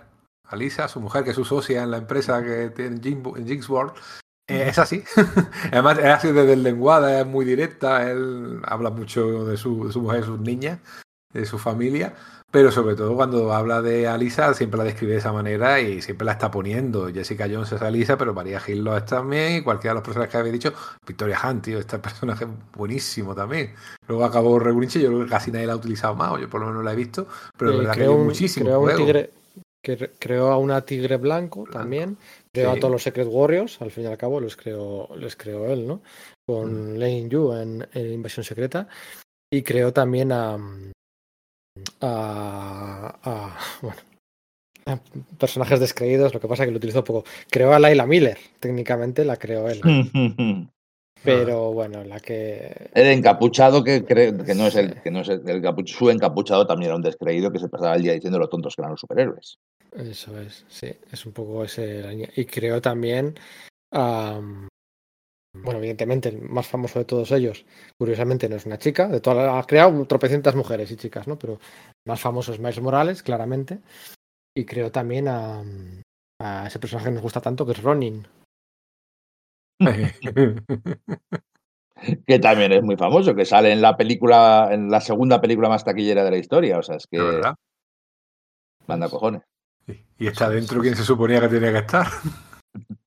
Y de hecho, cuando le fichan, porque esto no solo es de Marvel, eh, cuando le fichan en DC, eh, crea a, a, a este personaje eh, que no sé si tiene nombre de combate o no, la Naomi McDuffie. ¿Os acordáis? Esta chica negra, adolescente. Sí, eh, la serie se llama Naomi. En, un- en un Ah, pueblo. Mm. No sé si en un pueblo de estos también de Cleveland o del norte, de algún lado de estos que, en el que no pasa nada hasta que pasa, bueno, un poco. Y enseguida le dieron serie de televisión, o sea, Sí. eh, para lo poco que ha durado su etapa en DC, que no sé si sigue o no, porque no ha habido comunicado oficial. Igual resulta que todavía está con ellos. Pero no está, publicar no- no cómics, está publicando, lleva meses o un año igual. pero no ha habido comunicado oficial de que ya no está colaborando con ellos. Em, que no tiene por qué haberlo, bueno. Em, pero para lo poco que duró, lo de Naomi fue. Bueno, eso sí que fue up, up and away, ¿no? O sea, enseguida se la jugaron todo al rojo, ¿no? Pues este tío ha creado a, a Riri Williams, a Daisy Johnson, Quake, a Valeria Hahn, a, a María Hill, a Mil- Miles Morales, pues lo que cree para nosotros también va a ser una estrella, ¿no? Y, y forzaron, yo creo que demasiado la máquina. La serie, serie era, la serie Era lamentable, aguant- Amazon. por aguanté, aguanté siete minutos, algo por el estilo. Sí, sí, la serie era muy mala y el personaje, en cuanto él no ha estado, pues yo creo que. Corregidme si me equivoco, pero no creo que esté saliendo en ningún lado. No lo La sé. metió. estaba- Eso sí que fue, eso sí que fue inclusión forzada. De, incluyo forzadamente a mi personaje en la Liga de la Justicia. La Liga de la Justicia, sí, sí. Y no sé si en los mm, John Justice o. No sé. escribí un artículo súper extenso sobre, sobre ella. Me leí todos los cómics y lo he borrado por completo. O sea, lo que me ha pasado poquísimas veces, ¿no? Y era como que se estaba esforzando demasiado en regalarles a DC un personaje imitara un poco. eso es muy valioso, o sea, un creador de IPs. O sea, contratas a un tío para que te cree IPs y para que te haga, eh, te genere situaciones que luego puedan saltar a otros ámbitos, a hacer películas animadas o películas de imagen real. Claro, en Marvel, joder, Morales, claro, fíjate. La importancia de todas siempre ha sido su objetivo, ¿eh? desde que estaba y volvemos otra vez a los 90. Jinx, Torso. Torso llegó a estar a punto de ser dirigida por David Fincher, que luego hizo Zodiac. Pero esto, porque estaba buscando alguna de, en plan de histórica de psicópata, pero para contar un poco también la época histórica que tenga que ver un poco con periodismo o con eh, un poco de retrato social de, alguna época concreta. Y al final se decidió por los 70 y Zodiac, pero estaba Matt Damon para ser de, de Leon Ness. Ah, ¿eh? sí, sí, sí, yo, sé que estaba en el tema, de hecho, eh, Torso es inevitable pensar en una película cuando lees un cómic, es un cómic que está que, que es, es, que es muy cinematográfico. Eh, yo recuerdo una, anécdota que decía Bendis que, que no conoce a gente más tonta y más inculta que los ejecutivos de Hollywood. Bueno, que iba... un cómic sobre eso entero, ¿eh? Sí, sí, sí, sí. Decía que estaba, que estaba en reuniones y tal para, para la adaptación de Torso y decían, bueno, está, está, todo esto está muy bien. Eh, y entonces el ejecutivo llama a su asistente y dice, averigua quién tiene los derechos de Leones. Y Bendis como, nadie tiene los derechos de Leones, es un personaje real. No, eh, ese cómic que creo que no está publicado en España, ¿eh? que creo que no, pero que merece mucho la pena. Está dibujado por él además como dibujo caricatura, en pan caricatura, oye, funciona bien. Eso sí se le da bastante bien a, a Bendis. Hay una versión en blanco y negro que hizo a finales del 99, en el 2000, y luego hay otra versión coloreada que has vuelto a ser sacada por Dark Horse, porque ahora no está publicando con Dark Horse, eh, no está haciendo nada con DC, sino además le está sacando Dark Horse también las recopilaciones de Powers. Bueno, pues en esa edición recoloreada eh, añade cositas y es una mm, pecha de raíz. Y no sé. ¿dónde, podemos conseguir ese, cómic? Era donde quería llegar, a Radar Comics, obviamente, porque además ya nuestro oyente dice, uy, ya están metiendo la. Sí, metemos, metemos nuestra cuñita, porque tenemos que agradecerle a punto de cumplir los 200 eh, programas a Radar y a nuestro otro patrocinador, que hablaremos de él, que hayan estado con nosotros estos cuatro años, ¿eh? que no nos hemos nombrado y estaría bien. Y si queremos conseguir tanto este cómic de Fortuna y Gloria como las ediciones en tochaco de 600 páginas y por veintipico dólares que está sacando Dark Horse, en Radar Comics te las consiguen en un Plis Plus, te las mandan a tu casa, te llegan en perfecto estado y como vas a gastarte más de 20 euros ya, sí o sí, pues encima los gastos de envío totalmente gratuitos.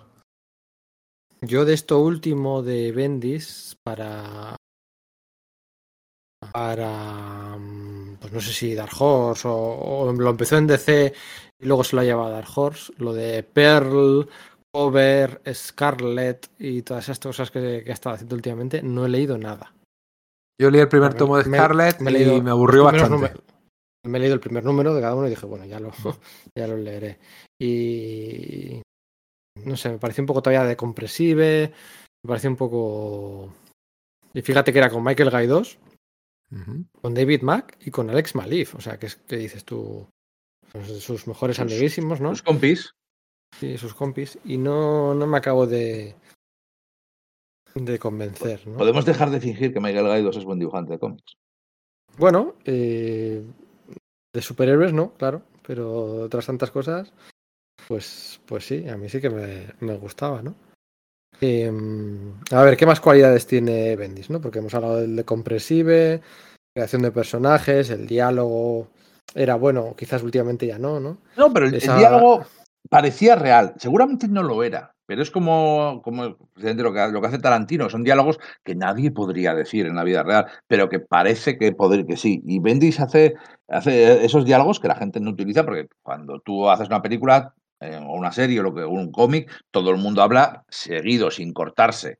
Nosotros cuando grabamos un podcast nos, nos cortamos, empezamos las oraciones, las volvemos a reiniciar, eh, dice, decimos, eh, como acabo de decir, decimos, es que, es que, es que creo que tal. Y entonces eso Bendis utiliza un montón de modismos y utiliza un montón de giros y de expresiones que hacen que te creas las conversaciones, aunque también sean conversaciones increíbles porque son personajes y porque están pensadas, ¿no? Y porque es ficción. Pero ese tipo de, utilidades, ese tipo de, truquitos hacen que son, que son conversaciones que te puedas creer, que son gente hablando de verdad. Y, a mí cuando más, cuando más me ha gustado ¿eh? eso, cuando más me ha gustado a eso ha sido en el, Road to, en el, en el en la recta hacia Secret Invasion, que comentaba antes. Ahí de verdad yo estaba muy, muy, muy dentro. Luego fue un.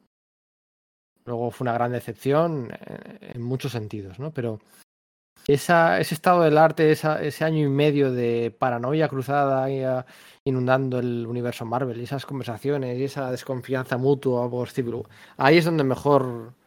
Esos choques entre personajes, ahí es donde más me gustó. Aparte de Ultimate Spider-Man, por supuesto, ¿no? Ahí es donde más me gustó.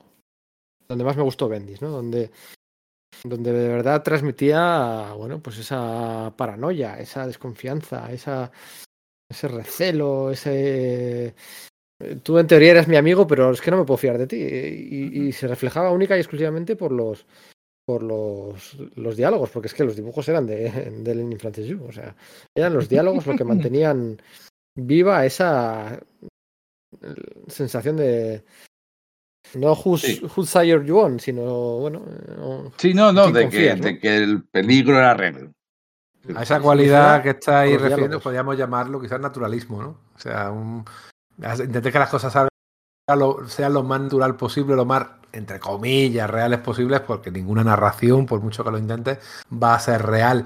Y fíjate, eh, también él juega mucho con algo que supuestamente en una narración no, debe, no deberías eh, usar. Qué casualidad. O sea, la casualidad en la vida real existe eh, a porrillo.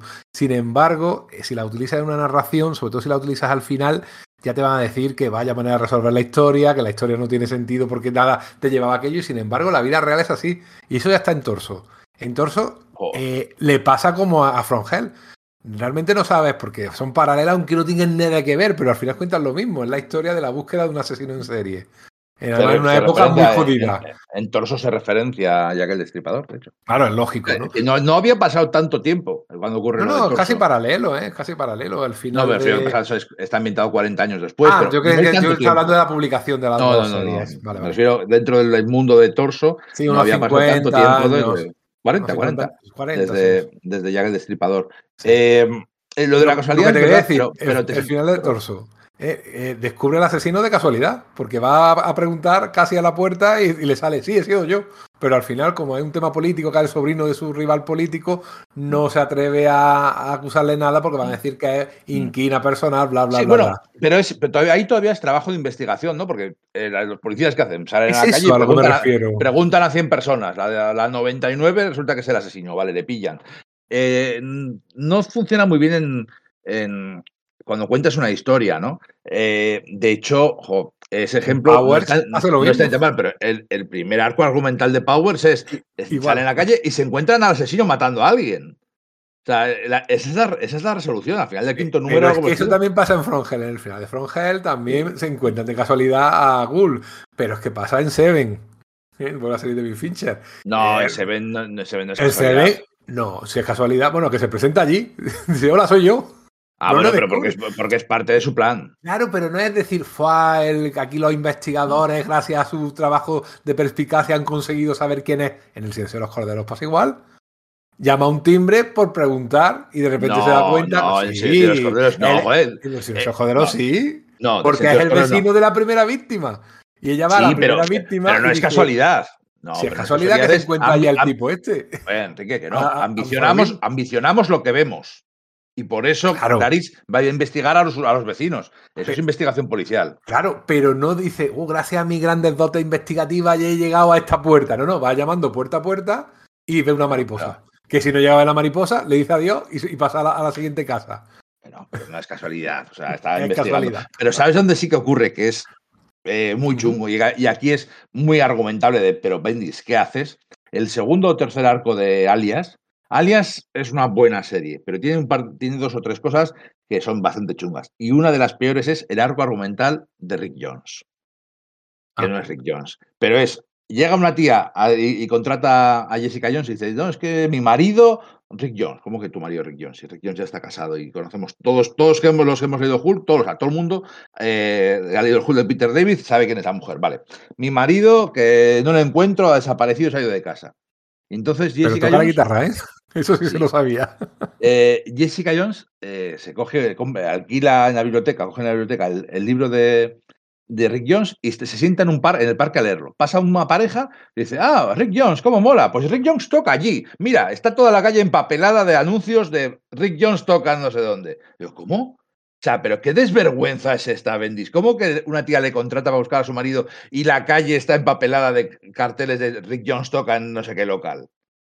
O sea, que, que subnormal es ella, la tía también. O sea, ¿cómo, que, ¿Cómo que ha desaparecido su marido? Hay un par de esas que dices, ostras, pero ¿qué me estás contando, tío? O sea, no seas tan vago. pero bueno, sí que es cierto lo que lo que te Hablando de retrocontinuidad, que por aquel entonces no solo era Jessica Jones, también estaba el Vigía, luego llegó Blue Marvel, luego llegó tantos otros conceptos de retro... que la retrocontinuidad siempre ha existido realmente, pero bueno. Em, contestad, contestadme con la mano en el corazón. ¿Os gusta el concepto, no el desarrollo? El concepto de los Illuminati. Sí. Sí, sí me gusta. Me gustaría en DC. Porque no me parece un concepto apropiado para Marvel. No, es, no, no, no me gusta. O sea, me- de hecho, me gusta el desarrollo de, de Hickman, pero el concepto de los Illuminati no me gusta porque no, No, pero es algo- Hickman, no, pero Hick- Hickman los desarrolla ya en el presente. O sea, ya Sí. utiliza, utiliza la idea ya establecida, incluso ya cuando los utiliza los Hickman, los, el secreto de los Illuminati ya ha salido a la luz, ¿no? O sea, ya es. Yo digo el concepto por retrocontinuidad manejando o, o protegiendo el universo Marvel a espaldas de compañeros, amigos, No, familiares. no, no, no, no casa con nada. No, no tiene sentido. O sea, no, si has leído la Marvel de los años 60 y 70, no tiene ningún sentido que pudieran existir esos, esos Illuminati. Ah, yo sí lo Mm, veo. Porque la idea de Illuminati va es gente, gente que no, que no sabe su existencia Que o, que, o que se junta, lo cual es muy No. normal, ¿eh? Enrique, va contra la, contra la naturaleza anárquica del universo Marvel. Es que no funciona, es que un montón de historias, un montón no, la mayoría de las historias no funcionan si, si Reed Richards estaba en contacto con Tony Stark y estaba en contacto con el Doctor Extraño y con el Profesor X y con Rayo Negro y con... Es que, es que no funciona, es que no, puede- es que no puede funcionar, es que no tiene ningún sentido. Tú piensas, por ejemplo, en, en que un club Bilderberg en el que están eh, Zuckerberg, está Elon Musk, está el que creó Jack Dorsey, está Bill Gates. Cada uno lleva su empresa, cada uno lleva tal, y luego se juntan para joder a la humanidad. Bueno, pues hacer lo mismo, pero para beneficiar a la humanidad, pero no siempre estará en contacto a lo mejor dos veces al año, tres veces al año. Como mucho se juntan. Yo sí lo, sí lo veo, no, no lo veo extraño. De hecho, a ver, eh, eh, a ver si ya el desarrollo, como ha dicho Pedro, porque por ahí va, es deficitario. Y en, términos de continuidad es terrible. Pero, por ejemplo, mira, los Vengadores han tenido una rifirrafe con esta raza, con los eh, y con los Skrull. Ah, pues vamos a investigar porque esto eh, es más gordo de lo que parece y aquí ya nos metemos nosotros. Yo casi como un- una gente que se junta, eh, que son los top, porque son los top del universo Marvel, que se junten para comentar porque realmente nadie les entiende salvo entre ellos. Eh, Y eso sí es verdad que es muy de Hitman, pero oye, está ahí abajo cuerda. Que a mí me gusta mucho, ¿eh? me gusta mucho la idea. Por eso Hitman la cogió y la abrazó y no la soltó hasta el final de su etapa en Vengadores. No, pues sí, en el presente está bien, pero que en el pasado del universo Marvel no tiene sentido. Pero Es tal y como no- lo contaba, fíjate no- que iba pegando saltitos. Eh, la iba, eso, la guerra Chris Cruz. Luego en tal momento, no me acuerdo ahora mismo de los cinco. Hostia, pero léete la, cara Chris Krull para contar una historia inventada en esa época. ¿Qué menos? Léete Krakoa, léete el Giant Size X-Men. Yo creo que, que es lo que sería, porque sería la Wikipedia, a lo mejor tenía un, alguien allí que le leía y se lo contaba y él. A mí me parece, es que me parece poco profesional. O sea, es que, es que no me, o sea, yo para hacer mi trabajo, si quiero traer fruta, tengo que investigar sobre esa fruta y tengo que saber el precio de lo que voy a traer y cómo está el mercado. No puedo Tú traer sí, las cosas. pero seguro que hay compañeros tuyos de gremio que no hacen eso. Y luego te encima dirás, qué cabrones, qué bien les va. Y yo intentando ofrecer a mis clientes el mejor producto. No, no, y ¿Eh las no? hostias que se meten, no, que no, es que no es profesional. Es que no es profesional, joder. Ya, ya. Tú, tú no vas a dar clases sin haberte pre- haberte preparado. No, claro. O lo tengo muy interiorizado y, puedo largarlo Ya, y salir pero, es del que, paso. pero, es que, pero es que él no tiene interiorizada continuidad porque no tiene Ya. ni puta idea. No, no, ahí ya está bien. La, la idea me gusta en sí misma, luego el desarrollo, la verdad que es La idea efectivamente es potente, pero, Sí. pero es que no está bien. No está bien. Eh, de hecho, si se crearan en los 80, todavía me lo podría creer. Cuando los Cuatro Fantásticos y los Vengadores sí que tienen mucha más relación. Pero, pero en los 60, no. ¿Qué coño? Tiene que luchar contra mm, los primeros 20 años de Marvel en los que cada uno iba por su cuenta, que no se pedían ayuda, que estaban súper poco conectados, salvo en la boda de turno y o- es que en Secret Wars principalmente, ¿no? Eh, algún día hablaremos de Secret Wars. eh, que se separan, ¿no? Nadie- les, junta el Todopoderoso y vengan, ya se separan. Los mutantes por aquí, al Xavier, bueno, eh, es cierto, no era Tony Stark, ¿no? Pero estaba Red Richards. eh, es, es difícil de. Pero bueno, bueno. Y, y- y no se dio por vencido, porque después de Jessica Jones, de los Illuminati y alguna otra cosa de retrocontinuidad, luego hizo aquello de los Vengadores 1959, no sé si os acordáis, que se sacó de la manga que había un grupo de Vengadores que había sido creado en el año Ujú. 1959, formado por Ulises Bloodstone, Nick Furia, Dum Dum Dugan, Dientes de Sable, el Dominic Fortune de Shaking, Namora, Kraven el Cazador, Silver Sable, eh, la Rubia Fantasma, o sea, Una mierda muy gorda. Pero estamos hablando de lo bueno. que- Eso no, eso es horroroso. eso ni siquiera el concepto está bien. Porque todavía que los, los agentes de Atlas, o como quizás llamarlo, que existieran en los años 50, pues yo, yo me lo tragaría. Porque le pega, ¿no? Pero no, no, esos vengadores, además llamarles vengadores, que dices que no, que no, que no. Ahí sí que no. De hecho, ni él Pero mismo, yo creo ¿eh? que. Yo creo que era por, por, por darle algo que dibujar a Shaking. Oye, te voy a dibujar algo en los años 50, que eso a ti te mola, ese, ese rollo de serie negra y retro y tal. Porque si no, no tiene mucha más explicación, ¿eh? No, no. bueno, creo hecho, que Yo, yo creo que nadie lo ha retomado, ¿no? No, yo, ni él siquiera hubo- lo llegó a retomar. una- Hizo dos números y ya está. hubo una miniserie luego eh, con guion y dibujo de Howard Shaking. Ah, Ah, vale. pues eso. Sí. Pero eso está en el universo eh, 357 UNB 18. Ya está, no. Ya, sí, puede ser. no Que, aplica. que luego que, que le- que criticamos mucho a, a Bendis, pero luego este Al Ewing hizo algo parecido, eh, desvelando que había un equipo de los poderosos Vengadores liderados por el padre de Luke Cage. Yo eso todavía no lo he leído, ¿eh? ¿Dónde está vosotros que os gusta tanto sí, Ewing a- y y Kieron Gillen, Ahora, ahora, ahora que dices algo, sí que me quiere sonar. No, yo es que toda esta parte cósmica de r- No, recontar esto, el esto universo será Marvel. 2011, 2012, 2013, algo así. Sí, bueno, de estas series de Alewin que ha encadenado los de una tras Vengadores, otra, sí, de que sí. si Poderosos Vengadores, que si el Capitán América y los Poderosos Vengadores, que si Ultimates, que si Ultimates 2, que si Beyond, que si, o sea, Defenders, que si, todo eso, ¿eh? pues hubo un grupo creado por el padre de Luke Cage, en el que estaba Blue Marvel. Bueno, no, no es el podcast hoy para, para hablar de esto, pero vamos, que Es que retrocontinuidad ese sabía que Luke Cage tenía No, no, padre. sí, sí, retro, sí, eh, joder, sí. Siempre padre tendría que tener, como toda criaturita bueno, viviente, pero. Pero me refiero que es relativamente importante. Pero, a ver, si, si la retrocontinuidad es una herramienta para usarla. O sea, no, no pasa nada por usar retrocontinuidad. Es, de hecho, es una herramienta muy buena, bien utilizada y completa muchos personajes. El problema es, bueno, pues cuando no te sale bien. Pero bueno, y por eso. No, pero fíjate que incluso la retrocontinuidad tiene también un poquito de cómo funciona la memoria. Así que si aceptamos que los guionistas del universo Marvel son realmente los cronistas, sí que podemos admitir que los fallos de continuidad realmente es el cronista que se ha equivocado. O sea, nosotros mismos el otro día en el, en el grupo de WhatsApp, ¿eh? cuando estábamos claro hablando- que se ha equivocado. Sí, pero bueno, se habrá equivocado o no. Es decir, a lo mejor el que lo contó mal fue el primero. ¿Por qué no? Es que a veces nos gusta mucho, es verdad que tienes tu razón, una buena herramienta que bien utilizada es una maravilla, pero pues, tampoco una cosa sacrosanta. Y al final, como decía Carlos, Carlos Pacheco, la continuidad es aquello que todo el mundo recuerda. Lo que, de lo que no se acuerda nadie no forma parte de la continuidad. Eso está claro. El te veo malo no crea continuidad. Eso es. Salvo la saga del clon. Incluso esa ya nadie se acuerda. Pues sí, nos acordamos. Mm. Y sigue metiendo cabeza de vez en cuando, tío. Es una cosa espectacular, pero no lo Fueron veo mal. Y es, que decir, fueron, es que fueron muchos tebeos.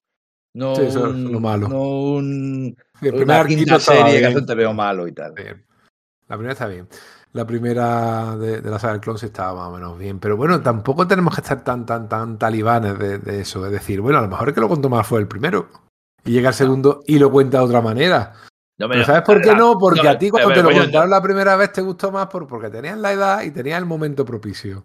No, pero qué coño de edad. Y que cuando el otro día en Twitter. Me enteré, creo que era cosa de viernes, que contó que Mr. Milagro había estado en, la- en el, el salvaje oeste o no sé qué, que había tenido aventuras. Digo yo, ¿cómo? No, no, si Mr. Milagro de, pe- de pequeñito lo mandaron a Apocalypse y ya está, como, como rehén. ¿Cómo es que fue, volvió, volvió y volvió? No, no, no, no lo entiendo. O sea. ¿quién ha contado eso? Creo que fue Virne, ¿vale? Pero digo yo, no, eso no es continuidad, eso es continuidad mal. Eso sí que es super... Carta en la mesa pesa, carta en la mesa pesa y lo que se ha contado, bueno, da igual. Eh, venga, otra de las características o talks de Bendis ha sido, bueno, lo hemos comentado brevemente, en torno a la identidad secreta, ¿no? Ese asotismo hacia las reglas y, y tópicos y él no consigue que los personajes tengan identidad secreta, eh, porque él piensa que, que, los jueces no tienen identidad secreta, que los, aunque ha habido épocas muy concretas, en países muy concretos, que había jueces que tenían que tener identidad secreta porque las mafias los volaban, como le pasó a, a aquel juez que no me acuerdo ahora en, en, Italia, por ejemplo, que los policías no tienen identidad secreta. Ahora me estoy acordando de la serie de Watchmen, ¿no? la que sacó HBO, que sí tenían. Pero que en principio todos esos servidores de la ley mm, van a cara descubierta, cuando también sabemos, y, lo sabemos todos, que la policía aquí en España ha ido con la cara cubierta porque el vecino se chivaba a la organización terrorista de turno. O sea que sí que eh, circunstancialmente ah, puede ser. Son superhéroes. O sea, es como, es que es claro, como quejarte de que, de que los superhéroes tengan poderes. No, pero su idea es esa. Eh, como quiere hacerlo, entre comillas, más real, más del mundo real, pues él no lo concibe. Yo, Entonces... yo, lo que sí que puedo entender es que una identidad secreta en el mundo real sería muy difícil o imposible de mantener. Yo sí. siempre digo que una vez en el trabajo, en mi trabajo, ahí me reveló, hay cientos de personas. Iba un tío delante de mí, eh, hacía mucho, mucho frío, tres grados, iba con un chaquetón, chamarra, choto y pasamontañas y la máscara, y la máscara por el. Y dije, hombre, ¿qué pasa, Blas? y tal. Y le reconocí por los andares, ¿no? Entonces, ¿cómo no vas a reconocer a tu marido, mujer, eh, primo, porque lleva una mascarita que le tapa los ojos?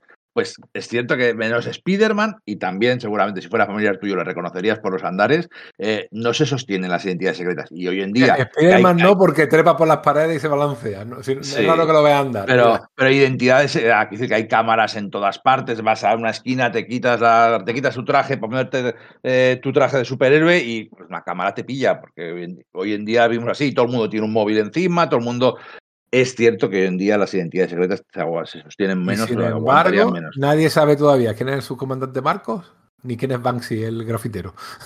que tiene identidad secreta y todavía nadie sabe quiénes son. O sea, a veces existen casos, ¿no? Que sí, que sí se eh, protegen de una identidad falsa y nadie sabe quién es en la vida real. Pero bueno, que es una cosa que ha hecho varias veces, ¿no? O sí. sea, en Daredevil basó básicamente toda su etapa en devolver el genio a la botella o intentar devolver el genio a la botella eh, con eso, ¿no? El, en Spider-Man. Eh, el Ultimate Spider-Man era, era ridículo. Peter Parker, sí, al Ultimate Peter Parker, pues eso. Eh, ¿cómo, ¿cómo, va a ocultarle ese secreto a su novia, no? Si en la vida real, una vez más, en la vida real, si eso nos pasara, vamos, se lo contaríamos al primero sí. que pasara. Pero no, a su, pero no a su novia. A todos sus villanos le pegaban un puñetazo, se caía al suelo y le quitaban la máscara. Todos. O sea, todo el mundo sabía la identidad secreta, menos Tia May, que la descubrió como en el número 100 o algo por el estilo. O sea, pero es que lo sabían todos. Y le quitan la máscara ya nada más empezar. A, a veces con, con, cómico resultado, cuando se lo sí. hizo la gata negra, cuando se vio que era un niño, empezó a vomitar. Me hemos reado con un niño que tiene 15 años menos que yo. Eso, eso, eso tenía gracia. Pero es verdad que es un tópico que a él le gusta. Y oye, llegó a hacerlo con Superman. Que uff, eso sí que ya. es. No, de hecho, sí, Superman ahora mismo en DC no tiene identidad secreta. Todo el mundo sí, sí tiene, sí tiene.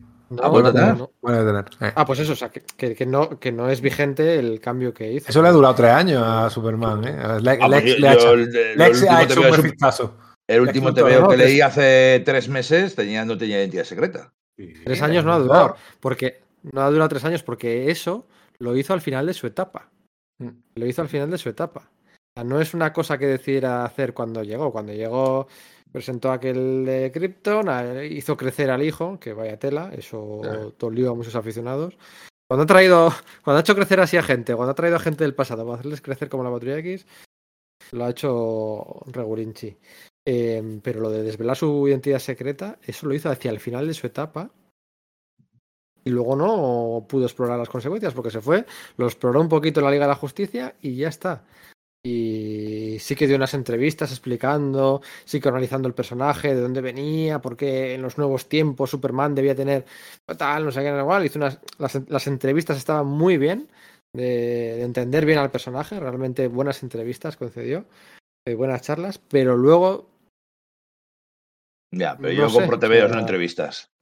Ya. Es, ver- es verdad lo que has dicho. Entendía muy bien qué es, fu- qué es Superman y cómo funciona, ¿eh? Hay que reconocerlo. Aunque luego las historias te puedan gustar más o menos, que a mí no me hizo mucha gracia. Yo, la- yo dejé la serie en el- Pero sí, ese Superman a mí sí me, me sonaba Superman.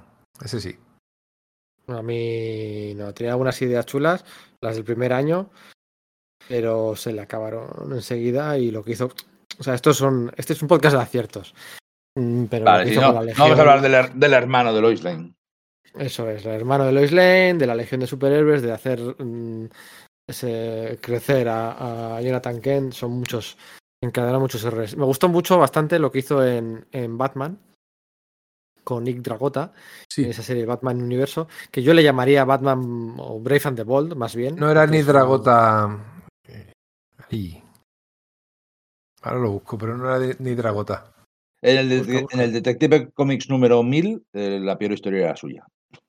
Sí, Ah, vale. sí, sí. Que era una historia en la que el pingüino se burlaba de los superhéroes y lo ridículos que eran las capas y las reglas de los superhéroes, porque por supuesto. Los manfisos siempre tienen. Nick. Derrington. Es normal que te, que te confundías con Eso es. Dragota. Derrington. Eso es, Dragota es el, Sí, sí. de, el de Jonathan Hickman. Y de Eso lo... Sí, eso es. Em, este a mí me gustó ahí mucho. Me gustó, sí, me gustó mucho ahí. Con ese, bueno, era un Brave and the Bold, ¿no? Con, personajes distintos en cada capítulo. Y ese Bendis que a veces con pocas palabras o con pocos diálogos sabe definir más o menos bien a, personajes, ¿no? Pero lo que hizo con Checkmate, que era un poco pues, invasión secreta, bueno, no sé. Lo que hizo con la Legión, lo que hizo con Superman. Se me, se me hizo bola todo, ¿no? no Todos nos quedamos con las ganas de que hiciera algo más con Batman, porque parece que le pegaba Sí, más, porque no, claro, yo siempre, no, yo no. siempre piensa que el que hace bien Daredevil, y lo hizo bien, Os garantizo que bien yo, no- Batman. yo no me quedé con ganas de ver de Batman de Bendis. no, pero era un poco el run run, ¿sí? porque eh, sorprendió mucho que hiciera Superman. Era la elección obvia, ¿no? Por decirlo así. Sí, que exactamente. La elección Y esa, que y esa ser. miniserie de, que, que ha comentado Pedro es buenísima porque además te define muy bien a Batman, sacando a Batman de su zona de confort, de sus calles de Gotham y de toda la historia. Ese es un poquito el equivalente a lo que hizo Tom King con Superman en, en Up Anyway, aquella que hizo con, con el Kubert. También definir muy bien al personaje, decir, mira, este, esto es Superman o esto es Batman. Aunque lo que te cuenta a lo mejor no es la historia típica de Superman o de Batman. no, no la he leído, no puedo hablar. Cuando decíamos que tenía sentido que hiciera Superman, no es por. Eh, Tiene todo el sentido del mundo porque Bendis es de Cleveland y de Cleveland era eh, Jerry Siegel y a Cleveland se mudó muy, muy prontito eh, Joe Schuster. Y allí es donde Siegel y Schuster concibieron a Superman. Sí. ¿no? Entonces, en Cleveland, fíjate que es grande Estados Unidos, pues bueno, ahí también. Y luego no sé si Brian Cabauhan tendría que mirarlo. De hecho, voy a mirarlo. Voy a mirarlo, porque ya quedó de puta madre. Brian En- En Ci- Cincinnati, Sí. la, la capital de Ohio, es Brian. Cabauhan, Brian Cabauhan es de Cleveland. Ujú. O sea que fíjate, vaya, vaya cantera. Y Robert- de- y Robert al lado. Y creo que Andreico pero- también, ¿no? Creo que por eso lo conocía, ¿no? Bendis fue, Eh, Bendis fue niñero de, de Kirman. Ya, Bendis sí, fue el, el babysitter. De, o sea, hay fotos de un, de un Bendis con pelo cuidando de un jovencísimo Robert Kirkman. Son, son fotos publicadas en, no sé si en el primer año de Walking Dead, creo que ahí aparecían las fotos. Pero bueno, que Bendis o sea, había mamado a Superman desde que era pequeñito, la- en, la- en su ciudad tenía un significado especial. Y decía que, Y bueno, que en pues- Cincinnati, que, este- que también está en Ohio, el museo de Cincinnati es el, es el Hall of Justice, es el Salón de la Justicia, y lo utilizaron. Directamente de ahí la referencia. Eso es. Entonces, bueno, también como padre de una familia multicultural que ha adoptado muchos niños y inmigrantes, ¿no? Pues tenía mucho sentido que hiciera Superman. Pero bueno, bueno, bueno, bueno, es, eh, sacaron a José Luis García López de su jubilación, a Jim Lee también dibujó unas primeras historias. Mm, Un Ivan Reis que se lo quitaron a Jeff Jones para. para pero no, no, no, no. Al final Hombre, lo in- intentaron, lo intentaron y, y pusieron toda la carne en el asador, pero es verdad que, que no, no le salió bien. No Veníamos salió. de un Superman de Peter Tomasi que estaba bien, de Jeff Jones que lo había entendido muy bien. Y bueno, la verdad es que no supo. Pero lo de las identidades secretas sí que. mm, Sí que supo mm, marcar un poco la línea a seguir. de lo que luego iba a ser el, el, el eh, universo cinematográfico Marvel. O sea, supo, supo cambiar las reglas del juego en los cómics anticipándose o influyendo, quizás incluso. a Seguramente influyendo. Lo, adaptar. lo- lo que pasa es que el universo cinematográfico Marvel eh, tiene menos de identidades secretas eh, porque de- depende de actores y estrellas. ¿no? Entonces, los estrellas Sí, les pagas bueno. para que enseñes las caras. Sí, pero bueno, también Spider-Man enseñaba la cara eh, Tobey Maguire o lo vendo Hugh Jackman.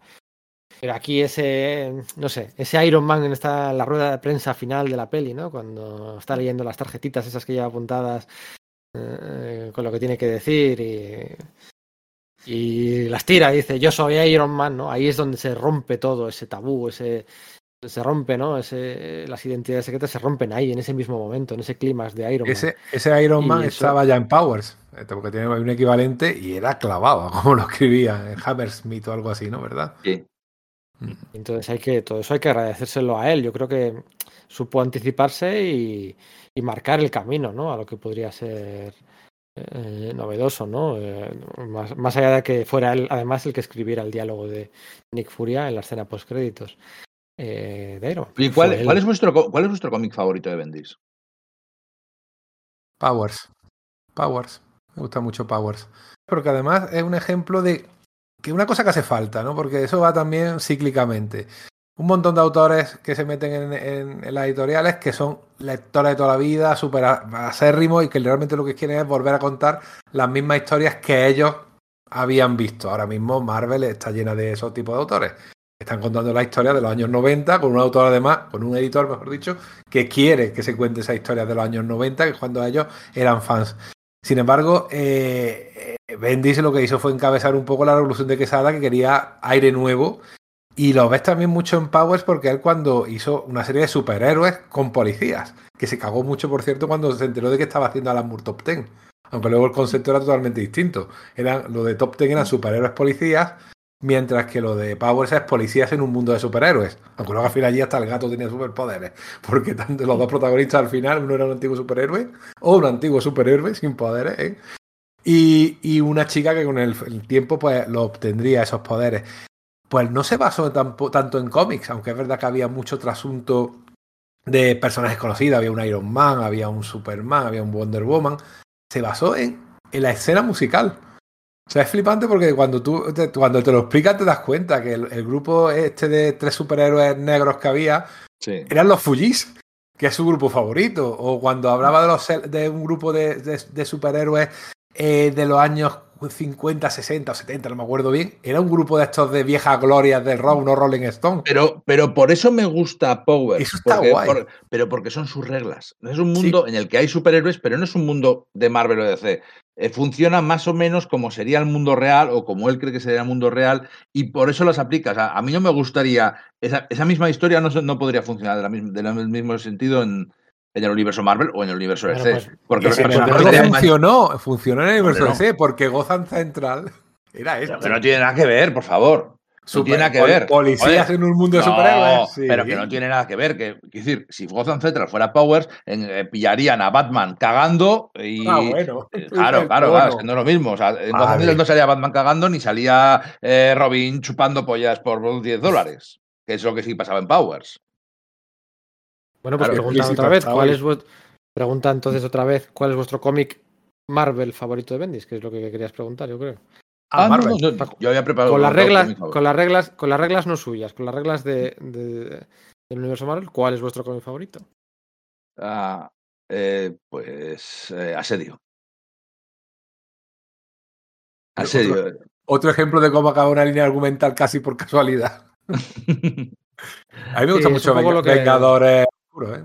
Mucho, mucho, mucho. Yo, mucho. yo asedio es lo que temo que pase con, la era de Krakoa, ¿no? Sí. Ese cierre precipitado de un status quo mm, que no sabes ya cómo cerrarlo y que, que lo cerraron, pues sí, dibujado muy bonito, pero cerraba muchos años de tramas en curso.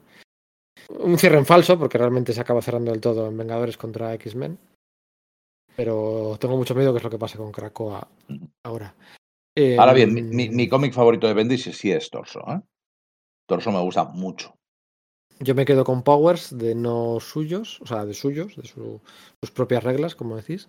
Me gusta mucho el epílogo, la confesión, el epílogo a la guerra, a la Civil War, ese, ese número que escribió con el Capitán América mm, y, bueno, el Capitán América muerto y Iron Man, un dibujo de Alex Van El de la morgue, ¿no? Sí. ¿Cuál, perdona? El de la morgue, ¿no? Que estaba ya el el cadáver morgue, y Tony al lado, ¿no? Sí, eso es. Que, bueno, tenía, tenía dos historias, una antes de la muerte y otra después. Y ese me, parece, me gusta mucho. Y me gusta mucho Dinastía de M. Lo he dicho muchas veces, me gusta mucho eh, por cómo entienden los personajes.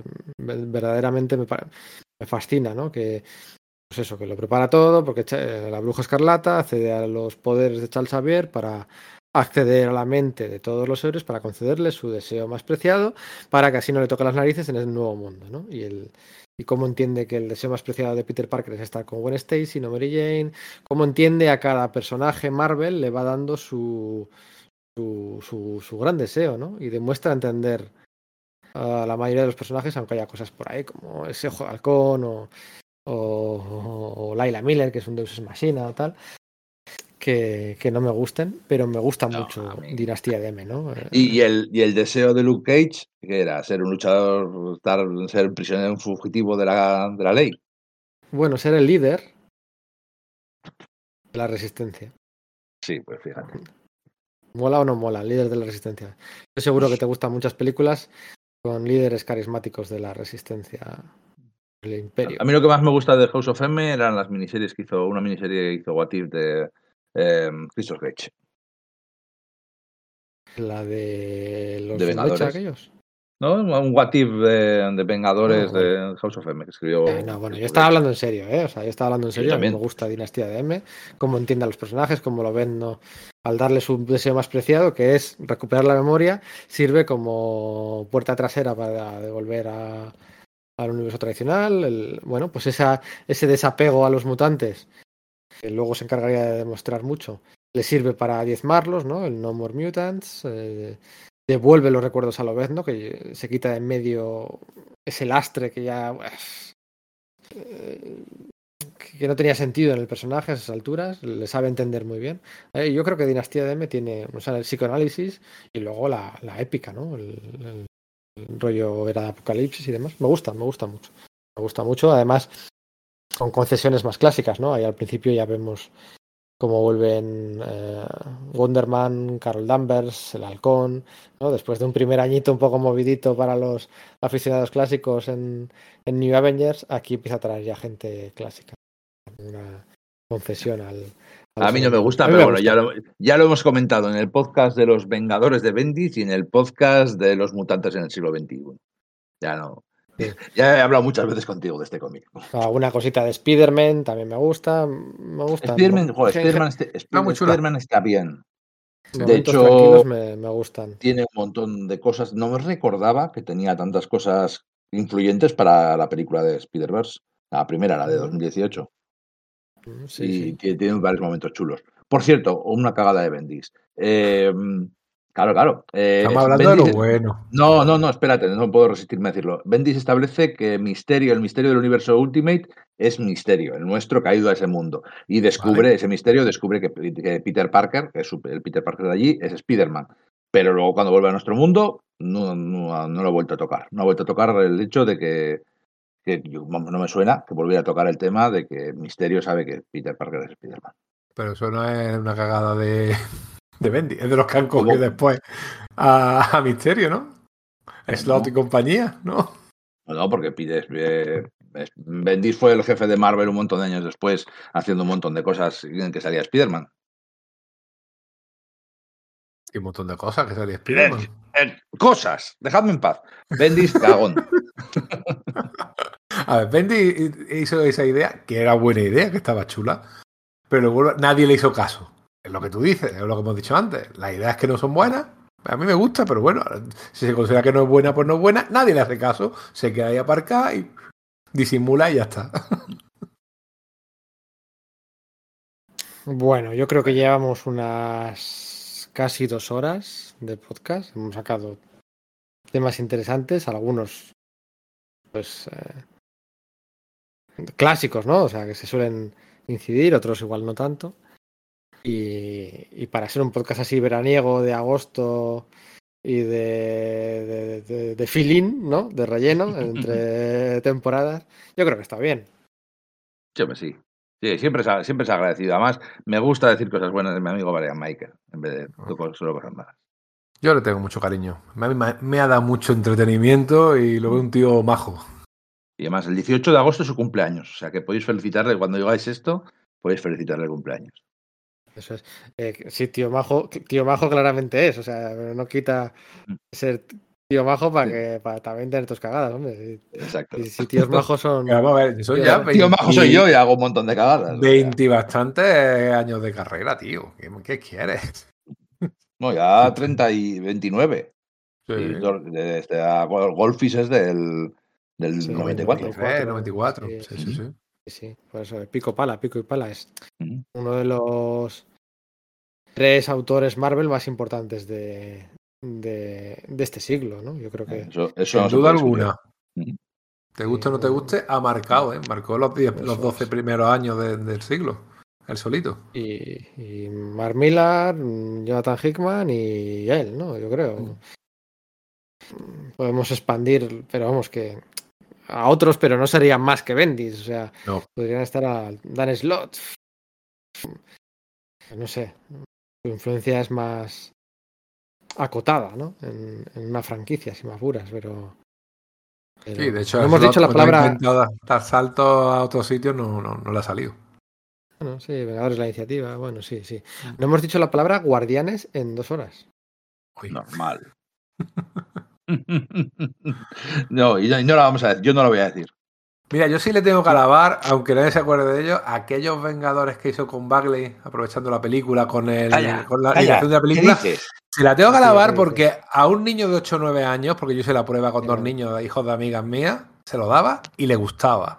Oye, quieras que no, Venimos eso de- también está bien. Veníamos haya del imperativo. Thanos, veníamos del imperativo Thanos, no sabíamos qué iba a pasar con los guardianes, qué pasaba con Abnet, con Lanning, si volvían, si no volvían, y nos, nos vendieron aquella mierda donde los Vengadores morían Ajá. y le resucitaban porque sí, porque magia alienígena, donde Por había una fuera. portada en la que se besaban la viuda negra y ojo de halcón, porque sí, y, y luego dentro no, no iba de eso el cómic. eh, Nos vendieron el, el cubo cósmico, que era un cubo cósmico, que Iron Man accedía a los planos del cubo cósmico de- del Pentágono y Sí, yo no te estoy negando ninguna de esas. Yo te digo la cualidad de, de ese cómic. Que era buena entrada para gente que no había leído algo, eh, le llamaba la atención. ¿Qué quieres que te diga? A mí lo único bueno era la portada del primer número de Bagley, que se mofaba de la portada del número uno de la Liga de la Justicia de los Nuevos 52. Ap- Aparecían los Vengadores en la misma pose aparecía en la portada de Jim Lee. No tiene nada buena aquella saga. De... Además, eran ocho números. No, es que no eran ni siquiera cinco o seis, eran ocho números. Y no tiene. no, el Zodiaco, por favor. Es que no. ¿Cómo se llamaba aquello? Sí que- Por- Vengadores solo, Avengers poderosos. Vengadores. Assemble, Avengers sí. Assemble. Avengers Sí, sí. Assemble. No, que de yo no la tengo, que yo no me la compré, pero la regalé. Y le vi la cualidad que tenía, ¿eh? Es mala, mala persona. No, hombre, no. O sea, en plan de, esto no lo quiero ni en mi casa, os lo voy a regalar. No, no, uf, aquello, aquello sí que a la altura de lo peor de los guardianes, de lo que hizo con la patrulla X y Kitty Pride, eh, con aquello de Kitty Pride dic- diciéndole a Jean Grey, ay, te admiraba mucho porque cuando, porque ibas un, ibas, ibas una clase por encima mío en, en la escuela, y yo, tío, pero si Kitty y Jean no han coincidido, o sea, cosas así, ¿sabes? Que, y, y muy bien. Ah, que es decía, Skrull, te he es que era pillado". culpa, de- era culpa del editor, que no se lo corregía, tal, eh, tío, ¿qué estás contando? O sea, ¿cómo que- No A vamos ver. a hablar de, hostia, Jean Grey, hay una Jean Grey, vamos a ir a por ella, decían los, los guardianes. aquello que era los guardianes, White, ¿no? los guardianes Siar. Ya, pero coño, pues si Jean Grey ha estado viva un montón de años y nunca habéis ido a por ella, y encima Jean Grey no causó la matanza de los Davari, y, y todo el mundo lo sabe, incluidos los guardianes, pero bueno, o sea, no- no- mejor no hablar de aquellas mierdas. Eh, lo bueno, eh, muy guay género negro y buenas conversaciones en torno a unas tazas de café. Pues nada, hasta aquí acaba, aquí acaba este podcast y aquí acaba también la cuarta temporada. Hemos sobrevivido a la experiencia de Sala de Peligro. To be continued con un podcast eh, número 200, inicio de la quinta temporada, en la que soplaremos las velas hablando de Secret Wars. Ole, Así que ole. nada, Enrique, Sergio, nos vemos ¿Cómo dentro Sergio? de poco. Sergio no, eh, que he dicho Enrique y que he dicho Íñigo, Enrique y Sergio. Sergio. Es que estaba pensando porque la gente. Es que está, no, no, no, es que estaba pensando porque la gente no lo, no lo sabe. Hoy, ¿qué hora es? Para que no miento, ¿qué hora es? 11 y 31. 23.31. 11.31. ¿A qué hora hemos quedado mañana por la mañana para grabar con Sergio Secret Wars? A las 8.30 de la mañana. 8:30. O sea, O sea, Esto va de- contra todos los reglamentos laborales y el estatuto de los trabajadores. ¿no? Tiene que pasar No, no 12 pasa- horas entre el final de la Ah, no, jornada sí y el hay. inicio de la siguiente. Sarna con gusto Pues- no pica. Pues en nueve horas exactas eh, hemos quedado con Sergio, pues estaba pensando, acordándome de Sergio, hemos quedado para grabar el podcast 200 del de Secret Wars. Así que, así que nada. Venga, Enrique Íñigo, un placer. Venga, gente. digo, un saludito a todo el mundo. Contadnos qué- cómo ha parecido esto. Chao. Adiós. You rockin' loud, but you ain't saying nothing. Time I settle the score. I play my enemies like a game of chess. Playing Mr. Big, I'm gonna get you sucker. Soldiers. Left, right, left, right. It's time I settle the score. Left, right, left, right, left, left. It's time I settle the score. Ripple to the rum, rum to the ripple, single. But the times I come in triple. Blah, blah, with the heater to your head, now you dead. White left don't give a ooh if you're dead. Rack, rack, let me attack just like a black cat. You in the wrong neighborhood, check your map. Ooh, you gotta go for backup to do what you gotta do. So you'll be back with Francie, you Traitor in your crew's my fuhi. He put poison in my tea and killed the toe, but I'll be back with centipede. I'm on some new technique, drunk in bamboo. Ahoo, ahoo, ahoo. I'm taking on crews. What? Competition stimulation for the rap man. Losers, check the tutors as I'm sucking on your girl hooters. Don't play macho cause you got the gun so. Cause if you gotta reload, man,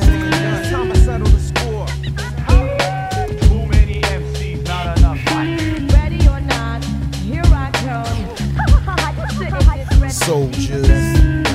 Left, right, left, right. It's time I settle the score. Left, right, left, right, left, left. It's time I settle the Yo, score. Why cleft the multi-talented? Average heads can't handle it. I bring it to you live. Only if you want it. If you Me and my guitar go back like the days of the RMCs. Check out my melody.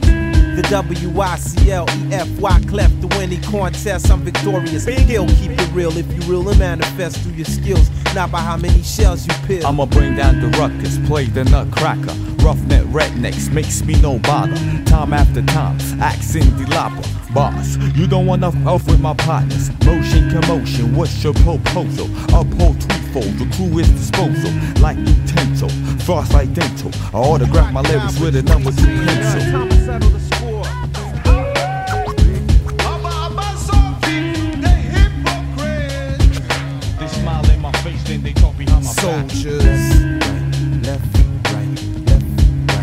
Settle the score.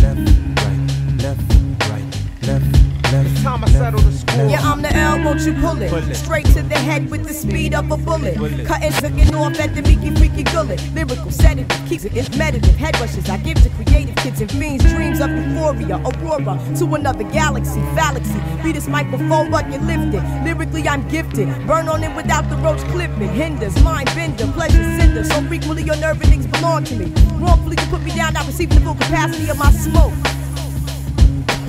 Wax in the choke from the fumes that I emote or remit. It should see, even I feel the mahogany L. Natural hallucinogen. Tony Boy's Dominican with estrogen dreams. Release blues, yellows, and greens from Brownsville to Queens. Time I settle the score.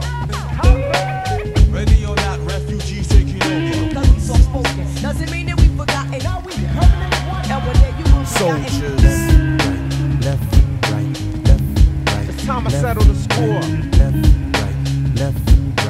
left, left. It's time I settle the score. Soldiers. Left, right, left, right. It's time I settle the score.